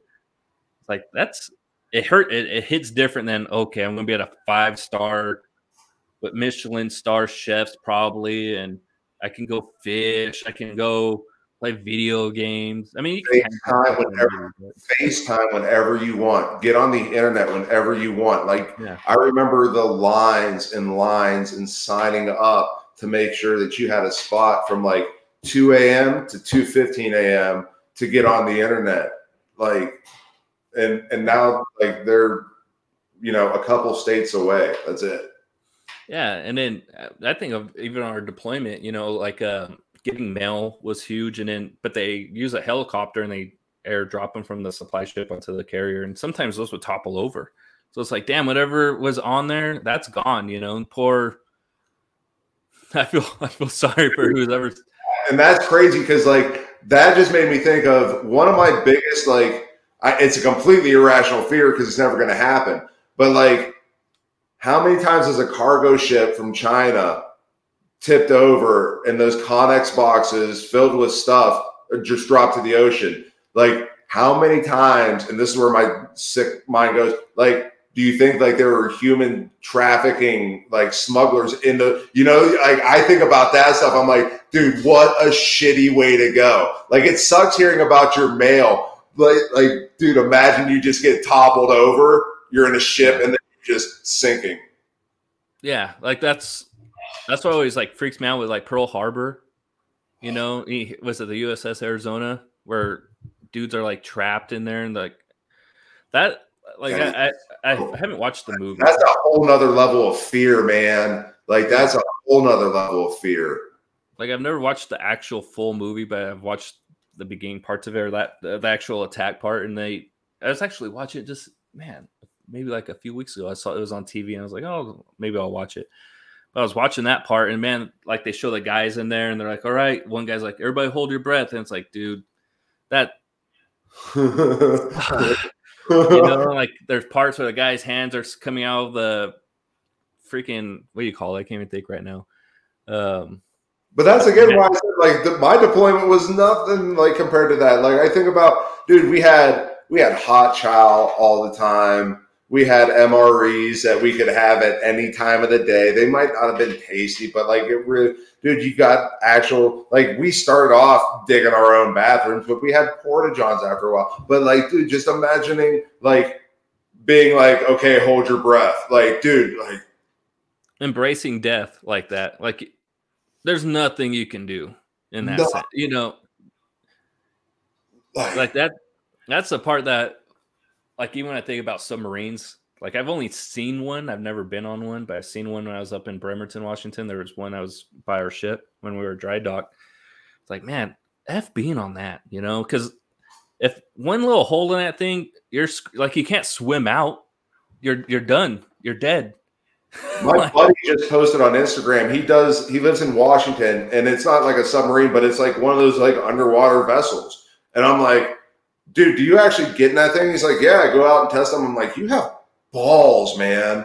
Like balls. Remember, not too long ago. Um, I, I don't want to be completely incorrect, but I think it was like an AAV fell off of something, and like you had those eight or nine Marines that uh and a corpsman that freaking like just sank like yeah dude god almighty is that just horrific drowning is not the way I'd want to go.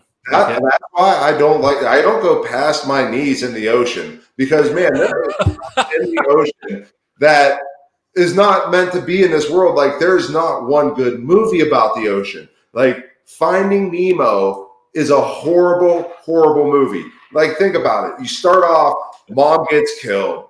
You know you got a you know you get a fin that's all messed up then you get kidnapped then you get terrorized by a little girl you're getting stung by jellyfish you get sharks trying to eat you like that movie is just nothing but a terror ride Never thought of it from that point of view before. Yeah, that's making me think of all these different movies like Disney ones, even like Little Mermaids kind of I guess you could put in that right? Like, there's nothing good that comes from the ocean. This No. evil octopus that's like trying to fucking take over the ocean, basically. That's why like, I'm, I'm actually trying to build a pond in, on our land because we got a big enough space to where we're going to build a pond. Because, dude, even I watched that Seaspiracy on Netflix.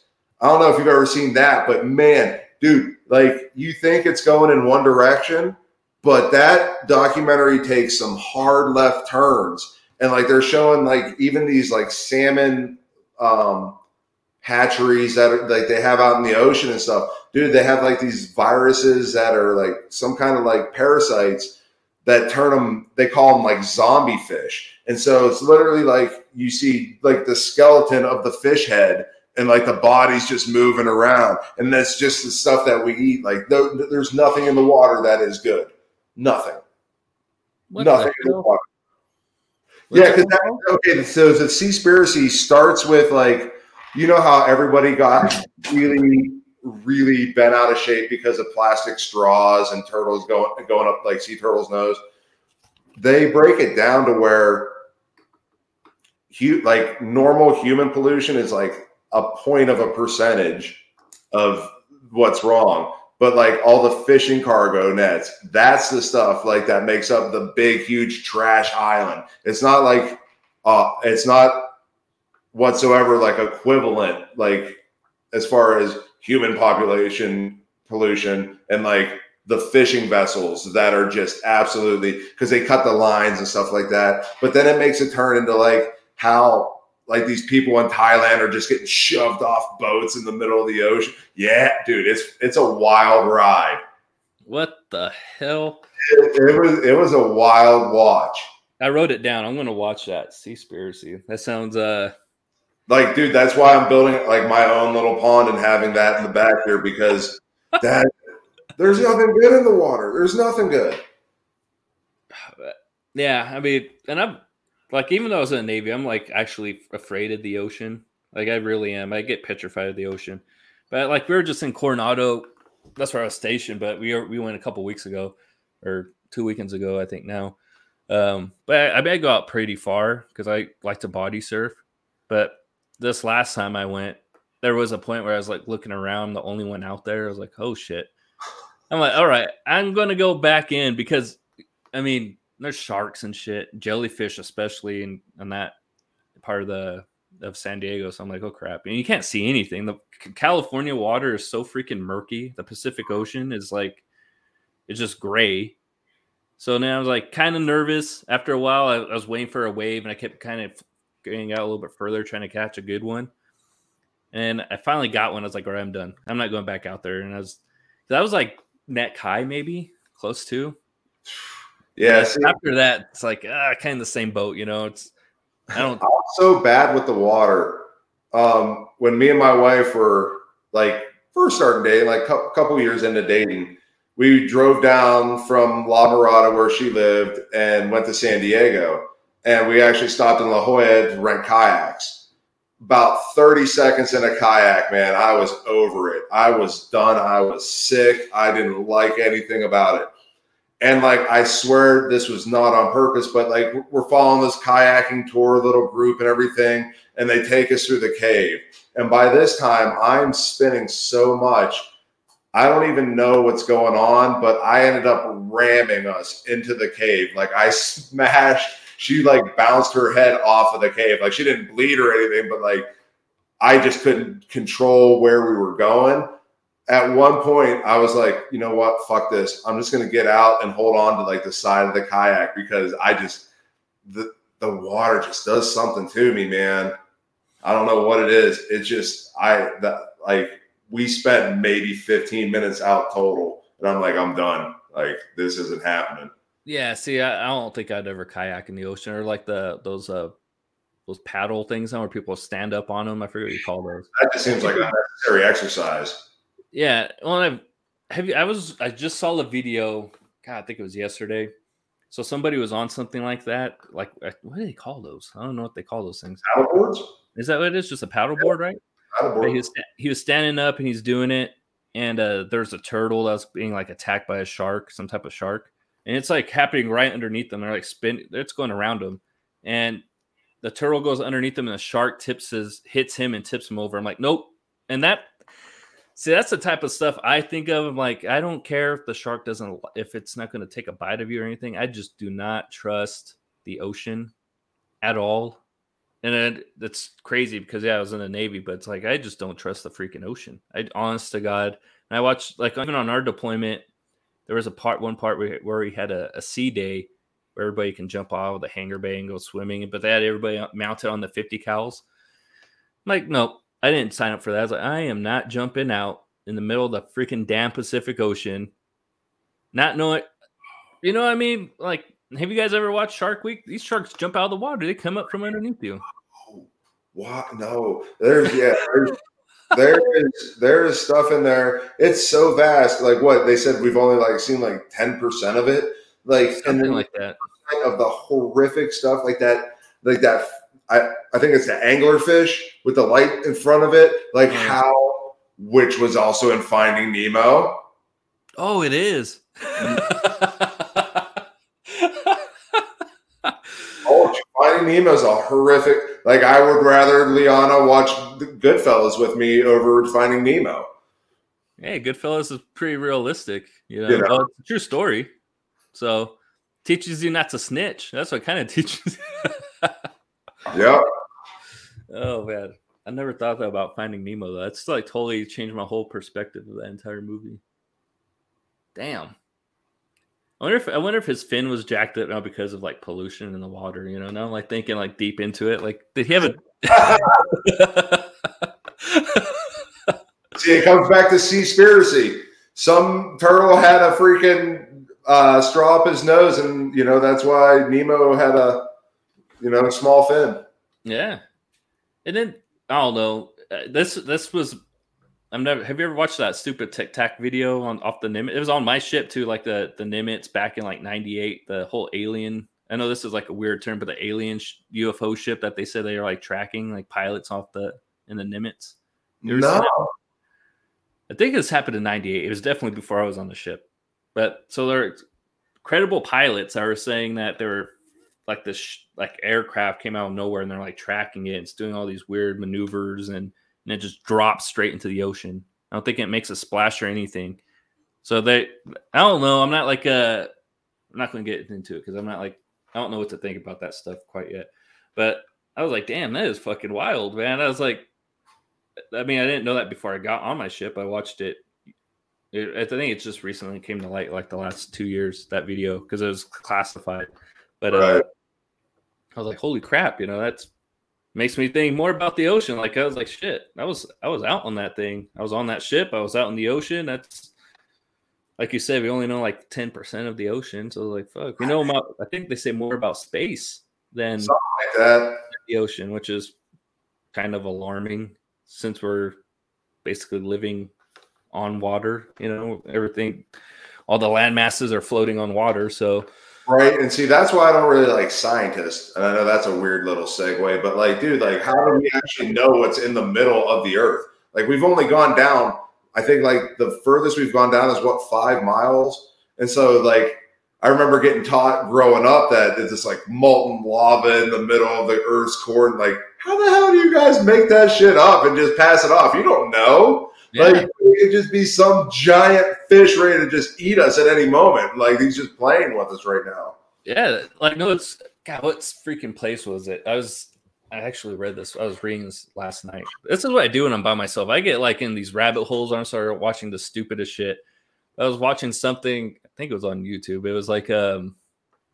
So they, I think it was Antarctica where they dug into like an iceberg or something. Yeah. And they have found like living organisms down there. I'm like, dude, get the. And that, I was like, all right, this is some freaking creepy shit now. Like now we're starting to get to like Alien versus Predator type type movie. If you've ever seen that, have you seen that one? Yeah, yeah, yeah. Like the pyramid and that they uncover that's frozen. I'm like, okay, starting to freak me out. Now we're finding life forms that are like millions or billions of years old and and living under this thousands of layers of ice. Like that's freaky as hell, man. I don't mess with that stuff. Like no. cover it back up. Don't whatever in there, let it stay down there. You know, just I'm good. So, um, the, uh, I don't know if you ever had a chance to get out to Texas, but there's a city out there, Fredericksburg, and I know you keep on saying that you're on the Nimitz. Like they have, like that's his actual, like they have a, a whole museum dedicated to him out there in it. It's a really cool place. Like if you ever get a chance to check that out, like it's the Nimitz Museum. It's freaking, it's pretty cool, and it's in a little tiny German town. So yeah, if I ever get a chance to go back, I lived in Texas my last year of high school. My parents moved from California my senior year of high school oh. to Texas. Yeah, yeah. So you imagine how fun that was. Yeah, but, uh, it wasn't that bad because um, it was like a weird segue too. But Texas parents, I don't know what it is, but like in California, I'd have to sneak out all the time. My, my friends and I always snuck out in high school to go party and you know do whatever but man, Texas, I remember the first one I went to, this guy, we are driving his truck. We get there and I got completely hammered. This story's, I'm not going to go into detail, but like the parents, there's like a mom outside with a fish bowl or a bowl or something. She like collecting keys. And I remember she's like, oh, the there's like beer in the house and the liquor's by the, by the burnt, the fire pit or whatever. And I was like, yeah, like we, that we, okay. So where I grew up, that there was uh, stripper cuts where they're just minding out, you know, the the land, and they made a pond behind this one lady and guy's house, and that's where we would all go because it was just huge nothing, and we would park, and it was literally throw your keys in the bowl, and that's it. It was even like, um, it was about a quarter mile from their house to a restaurant and the mom and dad would literally like not do all night food runs but like they'll take a huge order and bring it out as long as we were just all just sitting by the, the, the pond and everything. And we just pitched tents all over the place back there and just we would get just annihilated. Because i don't know about this but in pennsylvania you can't buy uh, alcohol like grocery stores or gas station or anything like that. You have to go to a beer distributor to get beer, and you have to go to a different store completely to get liquor. And I've looked this old since I was about 16. And so I would make all the beer runs back in the day. And I was pretty smart about it. I put a lot of pre planning into it and I would take the cool aunt with me and have her go to the cashier, like checkout stand with me, but I'm carrying the beer and everything like that. I'm paying with the card. But I did that like four or five times till I saw the regular person. And then I just ballsed it in one day and just got like, we would get natty ice because it was four ninety nine for like the big, huge cube. Oh, yeah. Yeah. And so I was started right there, man. And so I would I would leave school during my uh, study hall and drive to the store because in my head I'm like they're not going to think a high school kid is coming out midday at 11 a.m. to buy beer. And so yeah, I put a lot. That's some thinking right there. That's like uh because usually if you're going to do it and you're underage, you're going to probably do it at night, you know like, oh, we're going to a party. It's eight o'clock. Let me grab a case of beer. But yeah, eleven in the morning. That's some adult shit. That's that's shit I do now. Right. the other thing we would do is like because there was that main one, but then we couldn't do it more than a couple of times, and we had to really spread it out because there was it was almost like there was a mini beer distributor closer to where we lived, but it was literally like a house that they just sold beer out of. Like that's what it looked like. And we couldn't get away with that because of how small our town was. You could just see us. So, like, this is a complete dick move now, thinking about it now. But we would throw like 30 $40 at the guy, grab a couple cases, and run out. So, like, in our head, we're like, we're not stealing beer, we're just overpaying and then running away. So, I mean, that's that's not bad. I never even thought about that. I remember the first time I tried buying beer, man, because I was kind of the same way. I had like facial hair at like a really young age. I think I started growing like a mustache and beard like at 11 or 12. So I was like, I've always kind of looked older. I think now I finally reached the point where I look my age, but man, I always looked like when I was like 15, 16, 17, like I could have been like, yeah, 21, 22, floating around there. Remember the first time I I tried doing it, I got shut down hardcore. I was so embarrassed. I was like, fuck. I, but I did like I did the night run, you know, it was we were going to like a park or something. And I was like, oh yeah, I'll, I'll go try because I looked older, had a beard. It's like, all right, I'll go in there and I put the case on there, probably like Bud Light, something, something like that, you know. And yeah, that I mean, it wasn't, it wasn't like, um, was it freaking what's that movie? I wasn't like uh fuck, what's that guy's name? I can't even think right now. Huh?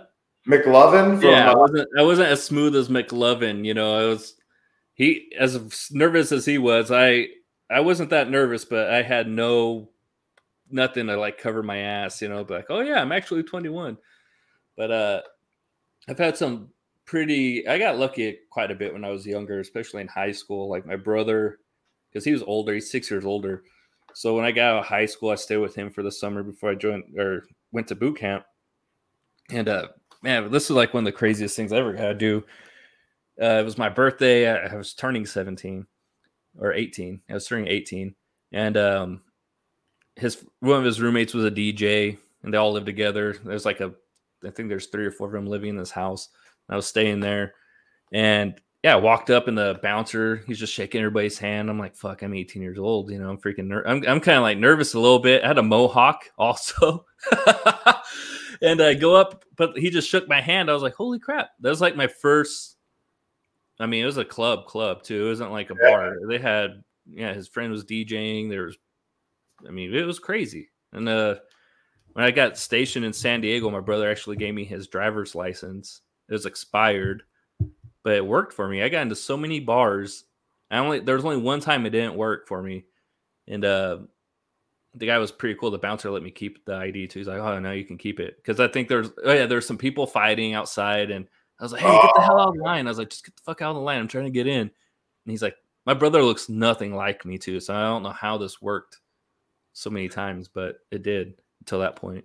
There was only one time that I've actually like uh didn't get it done when it was actually funny because I was in college and so I was even older than when I was buying it in, in high school and stuff like that.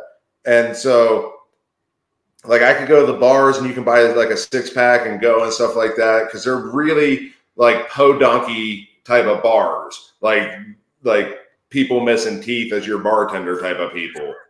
And so I go with the football team and go there and like they're like like I'm with running like 19, 20 year old little running backs and like they look like little people. Like they don't look like adults and they're getting served and like the guy's like, I want to see your ID. And I'm like, oh, are you kidding me?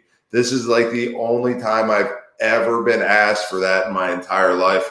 And like I did the whole typical, oh, I don't have it on me, and I was just going to be the DD tonight for these guys. And he's like, oh, okay, then I'll let you in. And I'm like, fuck. Like the one time, and like the countless times beforehand when I was in high school, just easily getting it. And it's not like we went to any sort of like fine establishment. Like it was a junky little bar. It was just god awful, like completely dark it just reeked of cigarettes and everything. And like, yeah, I get singled out. I'm like, this is ridiculous.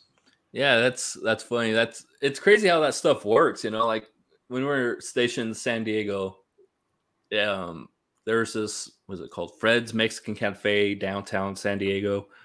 And it was like after I want to say like seven or eight o'clock, they started. That's when they'd start IDing people to come mm-hmm. in. So like what we did, my friends and I, we got there, we got there early and we ate dinner and we just hung out in there the whole time. That's smart. That's thinking. That right. That's the shit you think of when you're when you're eager to get drunk and you're like 18 years old. You just want to party. You you think of some crazy. You get creative. You know, it's you really do. But it worked out really well. Like you know, and then your confidence level is super high because now you know, okay, there's a bouncer. He's checking everybody's ID. So the guy at the bar is going to assume hey, this guy came in just recently. He's 21, so we do that. The crazy thing is, like this, that whole night ultimately led to me meeting my wife in a weird roundabout way, but I always tell her, like, man, we got pretty lucky going to that stupid restaurant and hanging out underage and just waiting because we met these girls that were going to SDSU at the time, and then we became friends with them. And long story, eventually met my wife through them. But it's it's crazy, you know, just like how yeah, how creative you can get when you really want to get want to get hammered. Yeah. I was thinking like stoners do the same thing. Like stoners make up, they create some crazy shit. Like, right? Like, damn, only a stoner could really think of, of like a soda can that opens up and it looks, and you could stash stuff and close it. It looks like a Coke can and you can still drink from it. It's like, that's no sober person's thinking of a, of that. You know, I would never think, oh man, let me help a stoner out. A stoner was sitting there one day like, dude, I got to like figure out how to like get through security with, with this. Well, they should have helped Brittney Griner then. oh Lord, man. You know what? I don't know. I know a lot of people are saying, "Oh, it's just weed," but those are people that have never left the country. You got regardless of what it is, man. You should have known. Like, you can't be playing that game. Like, you should have known so much. How much money? Do, once again, it goes back to how much money you couldn't have left a gram of your concentrate work like thrown it away. You re like, bro, like you're looking at most paying forty dollars. Like you get a, you get, so I don't know why that forty dollars meant that much to her to just not be like, this is a dumb idea. It's like, do you really need it that bad at that point? That's what I think. Like, you know, right? Like it's cool. Like throw it away and like, but no, you're gonna try and be an American in Russia while all this crap is going on and think you're not gonna get singled out. Yeah. Like well, this is why I tell people all the time too. I've been literally all over the world. It's like this is why people hate Americans. This is why other countries do not like Americans because we think we can just bend the rules in their countries whenever we want because we're Americans. We act like our shit doesn't stink, you know. And like when we went to, oh man, what's it? Not Dubai, Singapore. We went to Singapore. They're really strict on, hey, don't chew gum because if you chew gum, they spit it and you can get caned. Now, how? Do you remember the dude that got caned back in the day? I remember. Yeah. But see, See, look how crazy of a story that is. Would people be sympathetic in America if a soldier or a military member got caned because they were chewing gum? Probably not. But hey, she's a famous person who got broke the rules in a foreign country. How about you just have respect for the country you're in? Like I know it's a stupid law, probably just like chewing gum and spitting on the ground's right. Stupid, but respect it. Didn't she even go over there for business purposes? So she was getting paid by them don't you think you should go ahead and just follow their shit? Yeah. It's not that hard. That's why my sympathy, like I feel, I, feel bad. That sucks. That's a that's a shitty oh, I'm situation. Sure, I'm sure it's definitely shitty, and her like her personal living situation is absolutely horrendous. But yeah. if, if, if if the situation was reversed and that was me, nobody would have heard about it if you want to be honest. So nobody's talk. Nobody heard about those the, the folks that got left in in the Middle East or anything either.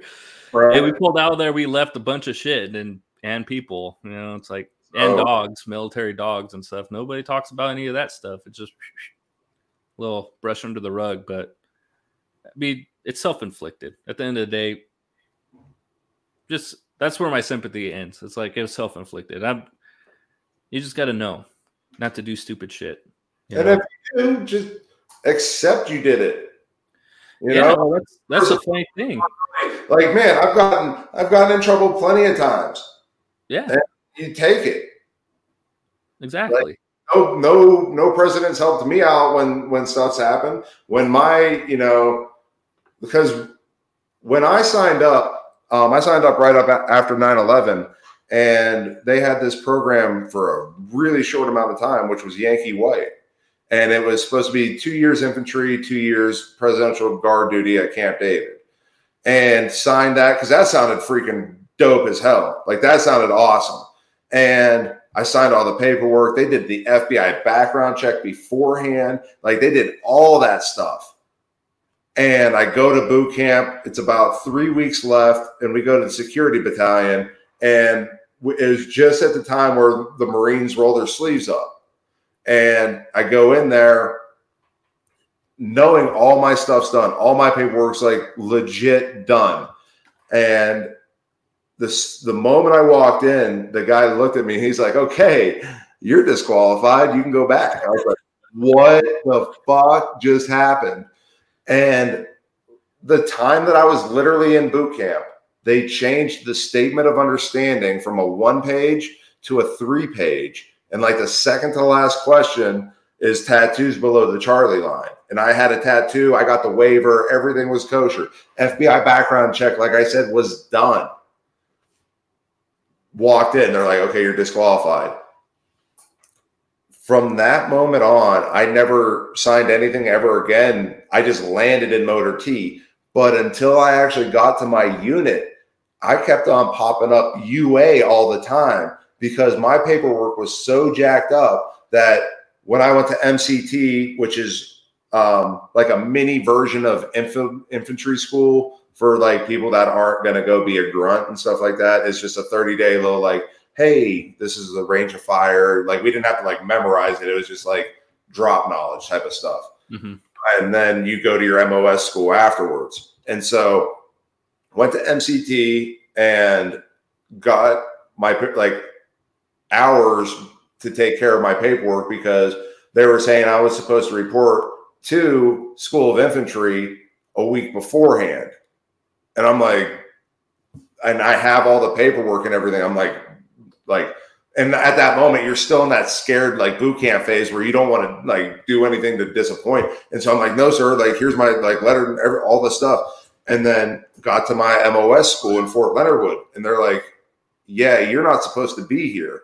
I'm like, "This is where you guys told me to go." Like I'm just literally just following what you're telling me still.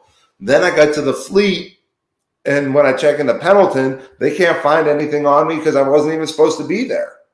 What the hell? Yeah. So I never even signed up to be Motor T, but that worked out beautifully because shit, I didn't have to walk anywhere, man. I just drove places. that was so much easier than what I was gonna be. Like it all worked out, but like, yeah, my like stuff like that just got so jacked up to where I was getting in trouble for not doing anything. Yeah, it's military is in, interesting like that. Like, uh, because they changed my rate got changed when I was in, I think I was in boot camp. I initially wanted, they call them ABH, where you see them on the flight deck. They are kind of directing planes and stuff like that, aircraft. I wanted to do that. So I was like, okay, I signed up to join, join Navy to do that, but I ended up going, they switched it to ABF, which is fuels, which ended up turning out to be, I mean, can't complain now. I mean, it worked out really well. Met my best, a lot of my best friends through, through going or becoming an ABF and stuff. But it, military is just weird, man. Like, um, I had a bunch of friends that went on.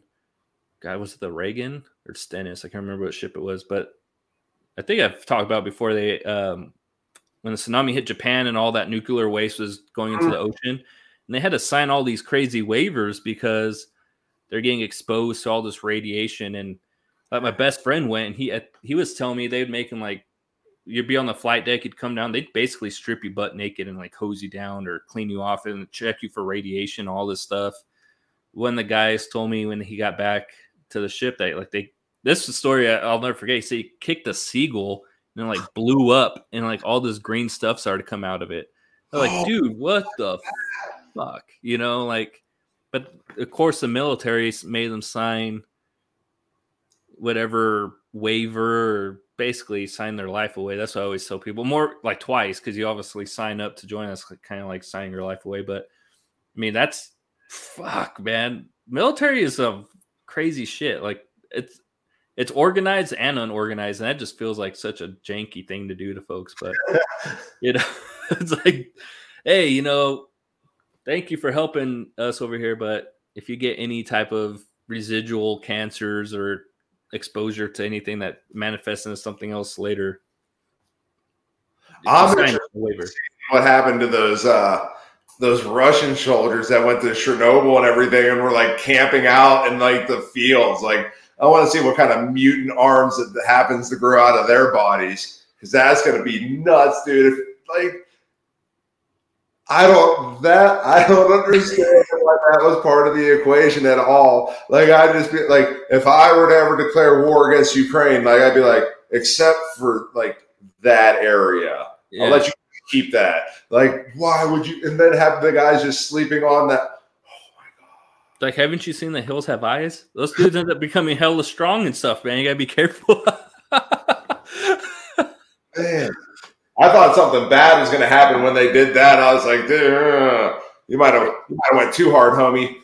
Yeah, yeah. You know, it's it's interesting, man. Like, that's what I don't know. Like you're saying, military is just a trip, though. It really is like the things that because you're they own you in a sense, so you can't really make too much of your own decisions up. I mean, you kind of can, but ultimately, you're kind of at the mercy of whatever. Like tattoos, even now, now they've loosened up on tattoos. Like you were saying, though, they were pretty strict. Like I got all my I got all my tattoos when I was in the Navy, but yeah, they were forearm. When I was when I was in, it wasn't that bad, but then they were really, really locking down on what you could get. But I guess now with uh I guess their recruiting numbers are just abysmal. And uh, they're like letting non GED guys in now. And like, yeah, there's some like new standards that are like, as long if you're trying, if you want to come on in, we'll let you. well, crap. And then, well, like Tim Kennedy had posted that the thing I posted yesterday, or I shared it, the how they're cutting the pay for the army too. I wonder if that has any effect or reason, you know people on numbers of folks that are actually wanting to join because it's like you already don't get paid a lot let's be honest like military if anybody thinks you get paid a lot in the military you don't so it's like you already officer i mean officers make bank dude yeah. like I, you ever really looked at that like a, a six year first lieutenant i think makes roughly like what a 20 year like master sergeant makes Oh, that's jacked up. Yeah, like I think it's like right along those lines and stuff like that.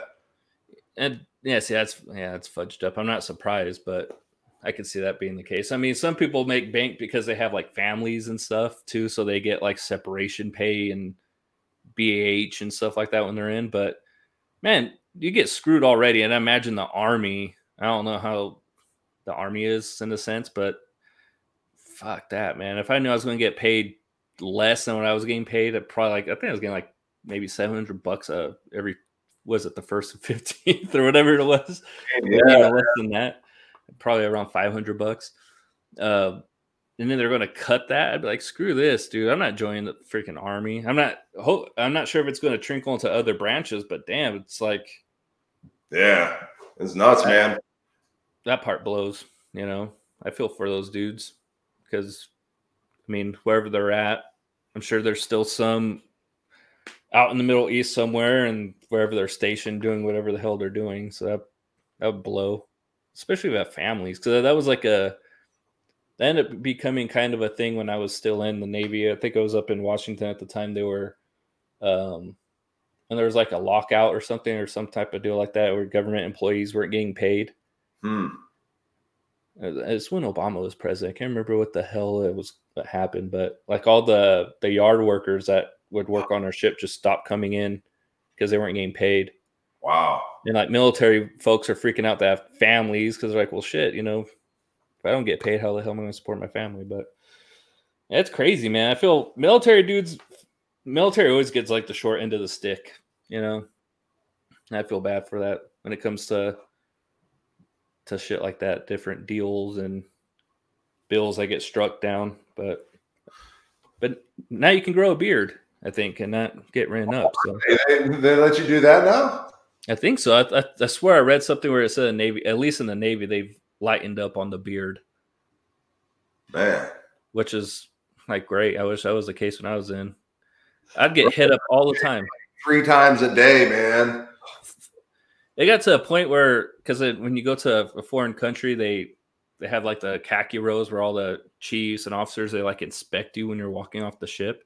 Mm. I would shave and then they'd be like, "Oh, shipmate, you know you're you got you got facial hair." I'm like, dude, I, I wouldn't say dude, obviously, but like, it's like fuck. I just shaved. So like after like the third country, I just started carrying just the tip of the head of the the razor in my pocket, and I just I'd be oh. walking down, dry shaving. I'm like, dude, like, come on.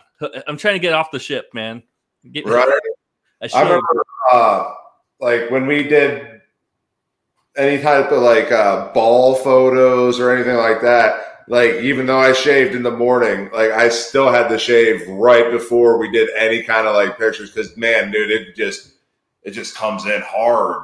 It does. It, so for me, it doesn't do it much now, which is kind of where it's slowing down a little bit. But man, like that 18, that time I was in, that shit was just like sprouting up. I swear, I, I same deal. Like I'd have to be a two two day shaver, two time a day, yeah. just to not get reamed by by anybody. That's the worst, especially if you get caught sleeping and you have a five o'clock shadow at the same time. It's like fuck, man. I'm breaking all kinds of rules. My boots aren't shined. They're spit shined. They're I got a five o'clock shadow. I'm sleeping. It's like, damn, I'm just getting killed. but, that was another thing. The spit shining, dude. That was getting phased out like right after, right after I got in. I know we did it in boot camp. Um, but then even our camis went from needing to be pressed and you know hard creases. Uh, we got the new digital ones that were meant to just be a lot more relaxed, and that was really nice. Just overall, not having to pay to go to the laundry all the time. The dry cleaners, man, that's scam to get into outside a military base is dry cleaning. Yeah, that's that's kind of a, a, a bitch to do. I mean, that's what happened in the Navy. Like when I first joined, I want to say like the maybe I think it was the last year when I was in is when they got the those camis that you see now, the digital, yeah, digital ones, which kind of sucked. I, I, didn't like them in the sense that I liked having pre- a pressed pants and shirt because, especially when it came to like just presentation, you know, it's like okay, I'm not a shit bag, you know. Like look at my uniform; it's freaking pressed. It looks hella good. It's all starched up. Man, you starch the shit out of that thing. Just, and now it's like now everybody looks the same. So now if somebody is a lazy person that never really put the time in their uniform, now we all look the same. You know, it's like kind of, I didn't like that part. I liked having a, a really crisp looking uniform. And then there's the times where you fuck up when you're ironing it and you get the train tracks going up. It's like, oh, oh God, you're fucked. That's the worst because I try getting that shit out, man. Yeah. yep. One thing that uh, I had a buddy show me that um, would help me out a little bit is actually flipping it inside out and ironing it that way.